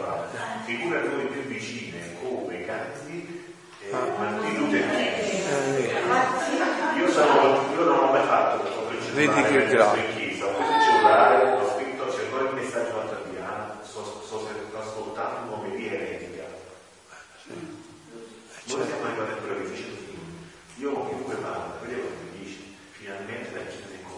Sì, sì, tutti. Sì, ma, ma questo... Questa cosa porta una sofferenza che secondo me supera qualunque altra sofferenza di chi invece vede la Chiesa con una Ma questo non deve portare sofferenza, perché questo porta a un... No, no Giampaolo, questo, no, dico, no, senti a me Paolo, Giampaolo, no, non bisogna nascondersi dito. Questo porterà alla verità di chi vuol veramente cercare la verità e chi no. No, Queste cose sono cose che loro l'hanno messe anche in bocca a Giovanni Paolo II, a Benedetto, non è cambiato niente, secondo me. Cioè, tu puoi interpretare, io adesso posso fare un discorso, tu mi puoi estrapolare una frase da questo discorso e che fai? Metto a perdere tempo con te. Io ti ho detto tutto. Tu vuoi fare estrapolare una frase. Se tu prendi la Bibbia, vedete che non Bibbia vedere che Dio dice Dio uccide. Dio dice uccidi, vuoi vedere? E allora, cioè, non hai capito, non- su tutte chiacchiere morte queste, su tutti i lavori dei mass media e di loro che vogliono convivere in questa dinamica. Ecco perché il lavoro nostro va fatto fino in fondo con amore e detto poi quello che bisogna. Eh, Giampaolo, sacerdote, Giampaolo, ma un, no, non è un anno fa, è un pensiero che viveva dentro, non è che ha cagnato mo, non voglio dire, non è che è un... Eh, appunto, eh, ma perché? È bravo, ma si deve venire fuori, perché sennò era tutto sotto, Giampaolo, deve venire fuori, come pure non avevamo visto fino a che c'era Papa Benedetto la pedofilia, non l'avevamo vista nella Chiesa, però c'era, no, non c'era, c'era da 30 anni fa. E perché è venuta fuori? E adesso deve venire fuori le coscienze nella verità, di sacerdoti, vescovi, papi, fedeli, tutti. Cioè tu vuoi strumentalizzare le parole e t'aviri tu. Ma io non è che posso, perché tu vuoi strumentalizzare, avere paura di dire quello che lo Spirito Santo mi... No, io vado avanti per la linea dello Spirito Santo, poi tu te la vedi con lo Spirito Santo, no? Capito? Ricordati che quando negli atti degli Apostoli quei due andarono a portare la somma agli Apostoli, poi morirono sbattuti a terra, perché vendettero la casa, ma metà somma si tenettero per loro, perché presero in giro lo Spirito Santo. Sta attento, figlio caro. Questo è il tempo. Giampaolo, io, ma queste cose ho già sapere, Giampaolo. Non ti do un paio di schiaffi perché non ho tempo adesso, no, perché siamo in chiesa. Sentimi a me, il problema, il problema sta in questi termini, Giampaolo, il problema sta in questi termini, te lo cioè, siamo nel tempo della decisione devono venire fuori la verità delle coscienze. Per fare fuori la verità delle coscienze non devono trovare più scuse deve venire fuori la verità.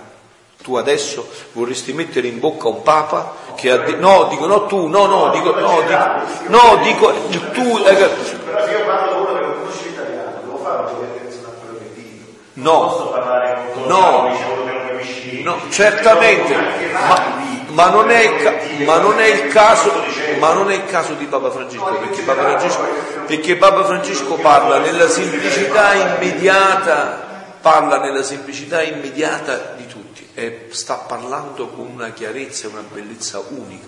La, l'omelia più forte fatta sul demonio l'ha fatta Papa Francesco, ha superato tutti, ha parlato chiaro e ha svelato tutti gli inganni. Ha detto una cosa sui confessori che non l'ho mai sentita del suo Papa. Tutti e due i confessori sono una rovina, sia il tradizionalista che per paura si vuole arroccare su posizione e sia quello che dice questo non è peccato o niente è peccato. Il vero confessore è colui il quale dice la verità accompagnando l'anima. Capito già? Allora, mo, se tu hai voluto pigliare a quattro, chi lo tradizionalista, perché sono andati tradizionalisti, di cui noi abbiamo mandato qualche mail, su tutti tradizionalisti, non abbiamo fatto come ho fatto loro, i progressisti non abbiamo, ognuno può tirare la giacca da una parte e dall'altra, ma io invece prendo la verità tutta intera e ti dico, questo Papa e io siamo la stessa cosa. Bisogna avere il coraggio di rischiare. Devi venire fuori, devi fuori che cosa c'è nel cuore dell'uomo, veramente. Vuoi la verità o vuoi strumentalizzare le parole? Però nessuno ha parlato della comunità che ha fatto il Papa, un sacerdote. Sì, certo, ma... Cioè, cioè, cioè la dottrina delle Appunto. cose, quel sacerdote che ha fatto, non so, Benedetto, ha fatto qualcosa di matrimoni gay, mi pare. No, lui aveva appoggiato un'associazione per i matrimoni gay. E ha scomunicato. E questo però i massi media perché non l'hanno detto? Non l'hanno detto, l'ha detto soltanto il foglio. Eh, perché non è stato detto questo? Papa Benedetto non aveva fatto la scomunica, chi sto è arrivato, è entrato dentro, ha visto la dinamica e ha fatto la scomunica. Perché non, non, viene detto questo? Certo, ognuno vuole cercare, certo, eh, un, per esempio, anche in questo no, si vedrà la verità. I divorziati, diciamo, quelli che veramente si è rotto un matrimonio con sofferenza, verrà trovata una soluzione vera davanti a Dio. Verrà per esempio accelerata la nullità, che si perdono sacchi di Dio, e verrà fatta magari gratis. Perché sono da pagare? Facciamo per San Presso. E tu lo sai che ho un caso anch'io nelle mani di questo tipo. Ma facciamo per San Presso. 3.000 euro, 5.000 euro, proprio ci dati di voi soldi. Cioè, capite, il problema verrà nella verità. Se tu poi però ti vuoi dire l'acqua per un mulino tuo, se tu vuoi dire che Papa Francesco mo dirà, ebbene, noi fate i cuorci e cani quello che volete e noi vi daremo... Eh no, eh no, è una bugia. Fammelo vedere dov'è. Fammelo vedere dov'è. Capito? Fammi vedere dov'è. Per esempio anche l'intervista a Scalfari, no? Quell'intervista a Scalfari non doveva essere pubblicata. Perché quello non era un'intervista, quello era un appuntamento privato, così era un appuntamento privato, a te tu poi dici poi. Eh, e che significa? Appu- eh, oh, visto come tu lo sai questo? Lo sanno tutti quanti. E allora quindi vuol dire che non è la verità. Allora lui non era tenuto a dire quell'intervista. E poi lui non ha detto un'intervista che ha registrato, perché non ha registrato niente. È quello che si. No, ma non mi interessa. No, ma non si deve comportare, ma tu però tu devi fare discernimento. Cioè.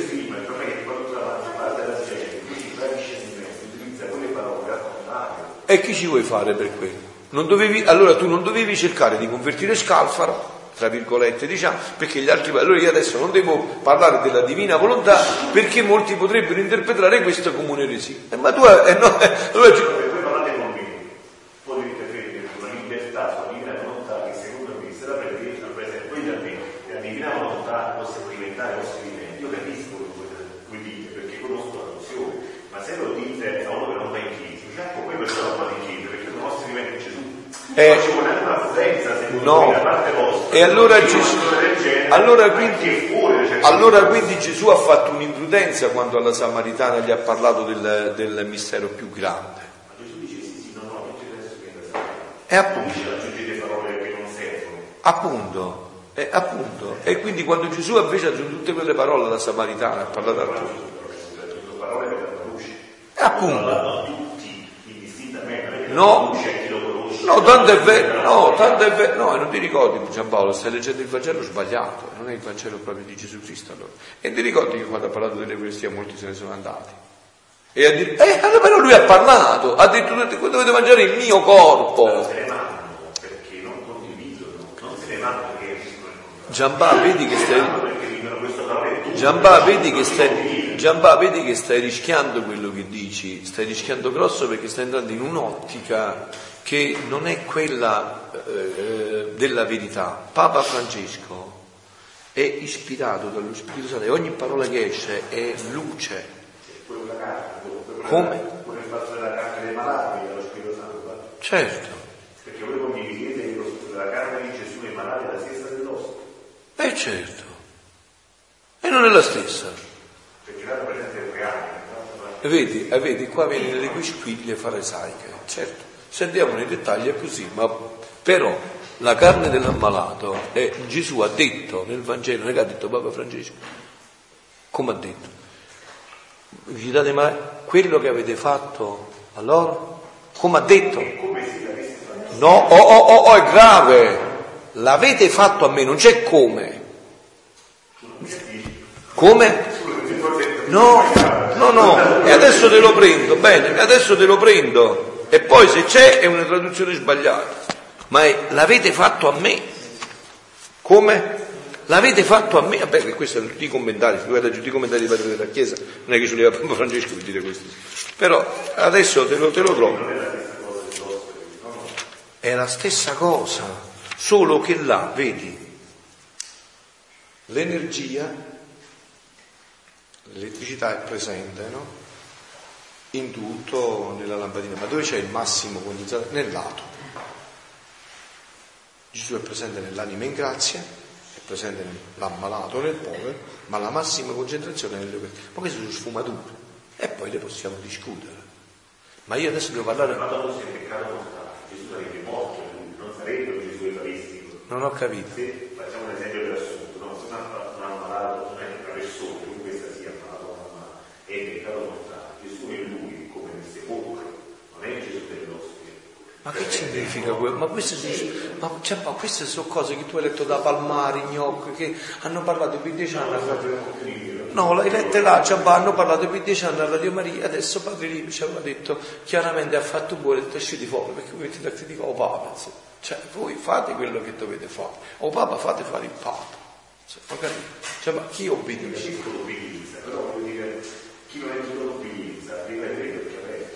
E chi è? Tutti siamo tenuti all'obbedienza. E gli, Giambà, gli occhi aperti tuoi vengono da rivelazioni private che sono chiacchiere morte. No, ti voglio bene, non mi fa arrabbiare. Cioè, quello che dice il Papa è perfettissimo. E tu, io sono più teologo che te, Giambà, ho studiato più di te, insomma, l'avrei ravvisato subito.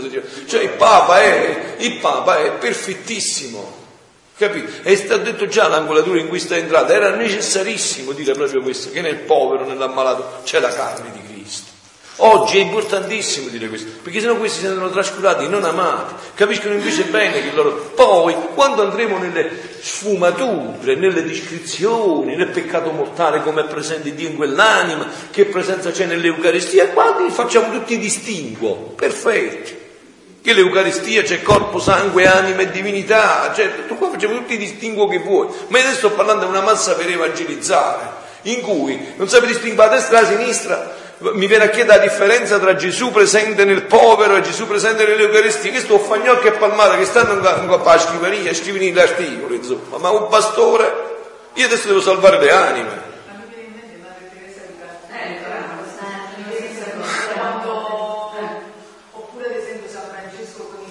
Appunto, cioè, lui l'ha detto proprio in questo contesto, nel contesto di Assisi disse queste parole, nel contesto di Assisi ha detto questo. Giampaolo, allora sto cercando di chiarirti questo fatto perché io già ho capito le tue intenzioni da un po' di tempo e sto cercando di chiarirtele con buono, poi ho detto che veramente vengono vari schiaffi poi, veramente, sto cercando di chiarirtele col buono. Perché io non so come Papa Francesco, io so usare bene le mani perché da quando ero giovane non ero, tenevo l'abito, usavo bene le mani, capito? Allora seguimi un po', allora. Seguimi un poco bene, Giampaolo, seguimi un poco bene. Allora, qua non c'è niente, questo è un gesuita, perfetto. Quindi la dottrina della Chiesa la conosce all'ennesima potenza ed ama più della sua vita. Lui ha detto mille volte, a domande chiare, risposte chiare, io sono figlio della Chiesa e condivido tutto quello che ha detto la Chiesa. Di fronte a questo, quindi tu non puoi parlare più. Lui ha detto, io sono figlio della Chiesa e condivido, io amo la Chiesa come mia mamma, cioè io la Chiesa però lui che è un pastore, questo lo puoi capire se anziché perdere tempo fossi diventato diacono e veniva a lavorare con me a parlare con le anime. Come? No, devi venire nella mia associazione, ti facevo venire qua, ti facevo venire qua. Cioè, se tu sei pastore, entri adesso a parlare con le anime, vuoi cercare di capire, vedi che c'è un disagio, per esempio, no?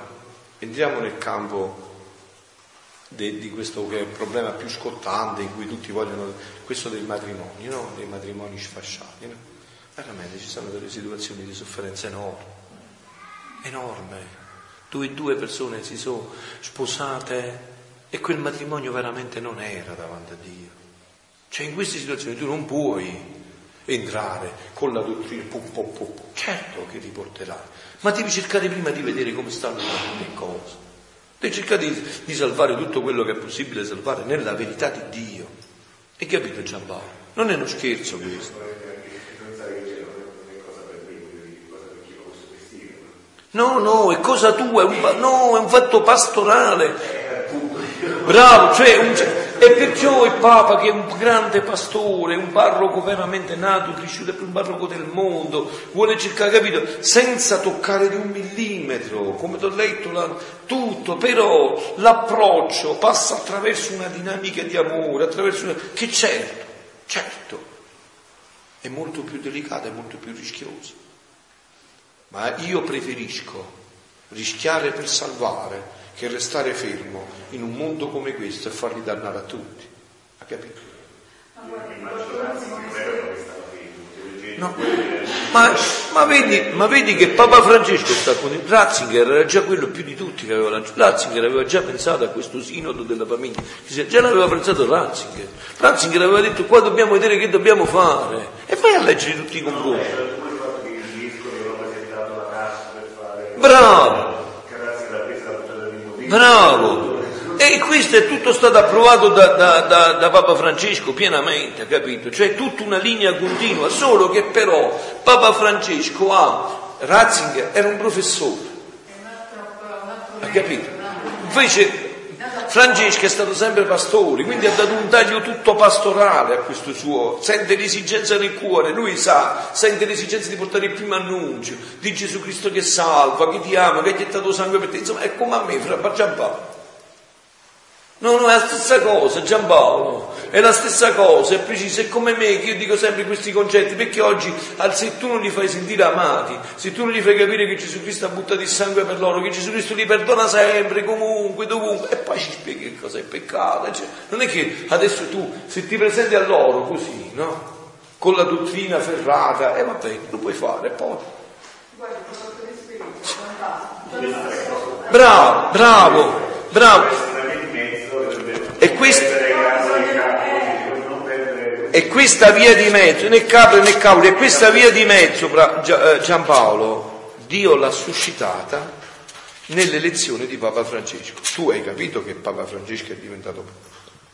Questo è per tutti, ma Papa Francesco è l'ennesima potenza. Papa Francesco è diventato Papa senza voler essere Papa. Aveva rinunciato otto anni fa. Lo Spirito Santo l'ha andato a riprendere di nuovo. Perché? Ti ripeto perché? Perché questo Papa, che Miriana ha detto soffrirà molto, e lo vedrai come soffrirà, vedrai come. Ma facci mia, ha detto saprei, soffrirà, e certo perché lui è quello che come me la pensa, sta rischiando più di tutti.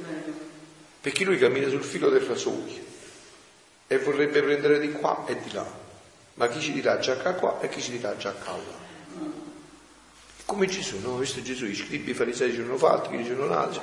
Gesù dice una cosa, chi gli si utilava qua. Come, come dice l'altro giorno il Vangelo che lui ha commentato, no? La prossima volta mi devo portare tutte le omilie, concetto tutte le omilie sull'osservatore romano che ha fatto.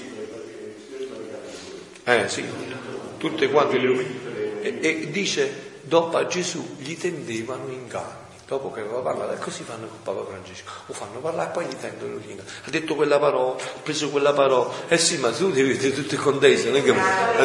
Poi vedi, lui si apre a una dinamica di amore, diceva scalfaro e scalfaro, poi ci dà la coltellata magari. E va bene, e ma non hanno fatto lo stesso pure Gesù, Gesù è andato a casa di farisei, visto che l'ha ti ha invitato e poi dice, eh, se fosse santo, saprebbe che quella è una prostituta, non è santo, se non l'avrebbe visto subito. Da chi si fa toccare i piedi? Da chi si fa toccare? Gesù ha risposto, ma perché li ha convertiti dopo che ha risposto? No, ma tu devi cacciare fuori lo stesso, perché l'hai tenuta dentro? No. No, come tu, sabato poi, ma fa la guarigione. Dice, ma io l'ho fatta con la parola. Eh no, ma hai lavorato, come? A chi non ti sei portato un littuccio? Eh, eh? Eh, ma io non posso stare fermo.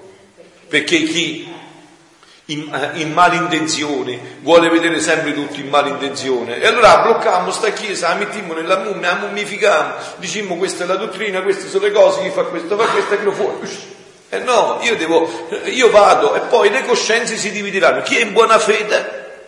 Chi veramente Dio ha toccato il cuore per la conversione sarà in buona fede. Chi è in malafede se la vedrà con Dio, con lo Spirito Santo e farà fine a Anania e Zafaria, là, quelle due, e morirà a terra. È per forza. Cioè io non posso, come pastore universale, perdere anche una sola pecorella, perché io, io sento la responsabilità di tutti nella mia vita. Capito Giampaolo? Cioè il problema fondamentale risiede in questo. Questo è il problema fondamentale che noi oggi stiamo vivendo. E lo Spirito Santo, io sai come la vedo, Giambatti, per essere proprio sincero, fuori da tutte le metafore, io vedo Papa Francesco come l'ultimo assalto dello Spirito Santo per la divina misericordia all'umanità. Dopodiché subentrerà la giustizia, dopo si faranno i conti. Papa ha parlato, tu hai, per esempio, no? Dico, tu hai interpretato le parole del Papa così, eri in buona fede o in cattiva fede? Lo Spirito Santo dice, eri in cattiva fede tu hai capito e ha fatto apposta per tirare l'acqua al mulino tu e mo mi devi tirare le somme di questo. Cioè, capito? Io vedo questo Papa come veramente i tempi che dovranno arrivare, perché io lo vedo, mi posso pure sbagliare, insomma, questo lo diciamo in famiglia, come il Papa che ci porterà i segreti. Interverranno i segreti di Meggiugorio come il Papa che ogni coscienza si metterà nella verità di fronte a se stessa, come quel famoso eh, diciamo, avvertimento no? di Garabandal. Ecco, prima di arrivare a questo Gesù sta cercando anche, perché vedi, per esempio io sto utilizzando tutte le sue omelie, no? Perché eh, tutti stanno a sta zitto ormai, no? Fossero pure preti, vescovi, no? Che prima dice la preghiera è la preghiera, lo dice Meggiugorio. L'altro giorno oggi, oggi la porto, la leggiamo, l'altro giorno ha detto, sapete perché succede tutto questo anche i scribi, i farisei, cioè queste persone qua che eh, la dottrina vogliono vedere questo? Perché non pregano più. La preghiera è fondamentale. La preghiera è il primo compito del cristiano. Questo l'ha detto solo, Benedetto, solo Papa Francesco. Il primo compito del cristiano allora adesso io utilizzo le sue omelie e dico guardate questo non mi potete più che i suoi messaggi meggiugori. Papa Francesco ha detto, vedi, io perciò ti dico no, uno prima di tutto dovrebbe essere onesto intellettualmente, tu prima parlo delle persone, non sto parlando di perché a te scherzi a parte, insomma so chi sei, no dico sto parlando, bravo, no ma perché so chi sei, no, perciò mi, mi permetto di scherzare perché siamo in un'intimità profonda, cioè va, per esempio, no? Uno prima di fare un'operazione dovrebbe essere onesto intellettualmente, tu devi pigliare un disco, lo devi leggere e dopo devi parlare, non è che tu puoi fare finta di prenderti un titolo di Repubblica o del Corriere e utilizzare, strumentalizzarlo per i fatti tuoi, già qua lo Spirito Santo ti giudicherà, capito? Cioè a chi fa questo. Allora, per esempio, no? Papa Franceschino no? in un passaggio dice, com'è brava Madre Teresa, è vero, com'è brava. Madonna è l'una, possiamo dire manco l'ora meglio. Vai, la diciamo dopo, diciamo solo l'Angelus. Diciamo oggi pomeriggio. Eh no, è l'una, lascia stare. Poi diciamo l'Angelus e ce ne andiamo. Com'è brava Madre Teresa quando va dai poveri, è vero come la volete bene, dice lui. E com'è che non è più Madre Teresa quando sta cinque ore al mattino a fare l'adorazione eucaristica? Capite che sta dicendo Papa Francesco? Una continuazione. Come... Bravo, bravissimo, bravissimo Giampaolo il Signore ti strabenedica, però sono omelie che sono fuori dagli schemi, quindi chi si tira una parte e chi si tira un'altra, mentre non so, nella dottrina di Ratzinger era professore tutto preciso, invece lui no, è pastore come me, rischia, no, nel tanto parlare, fare il pastore rischi, no, tu mi puoi estrapolare una parola e tu dici, Frappia ha detto che quello non è peccato, no, non è giurita così. Ti ho detto tutto in un contesto e ti ho detto che Dio ti assolve sempre, ma ti ho detto come però, ha capito? Allora poi là e qua sarà, qua entreranno i segreti, Giampaolo. Perché i segreti dove devono entrare? Devono entrare nelle coscienze. Tu puoi sapere così io sono santo sul diavolo. E non lo può sapere, Giampaolo. Dice, ma no, ma io lo vedo a Frappia però quando celebra la messa, si mette, eh, ma però può essere tutto un fatto esteriore, per una captazione benevolenza, per avere successo, per tante cose. Chi lo sa questo? E allora per fare il giudizio devi venire fuori le coscienze. A venire fuori che c'è sta, a Cocchiara sa che c'è sta in da pignata, devi venire fuori che cosa c'è veramente nella pignata. E Papa Francesco, poi te lo faccio sentire questo di Emiliano, ha detto questo Papa avrà molto da soffrire. E io penso che sarà il Papa che entrerà nei segreti. Sicuro, guarda.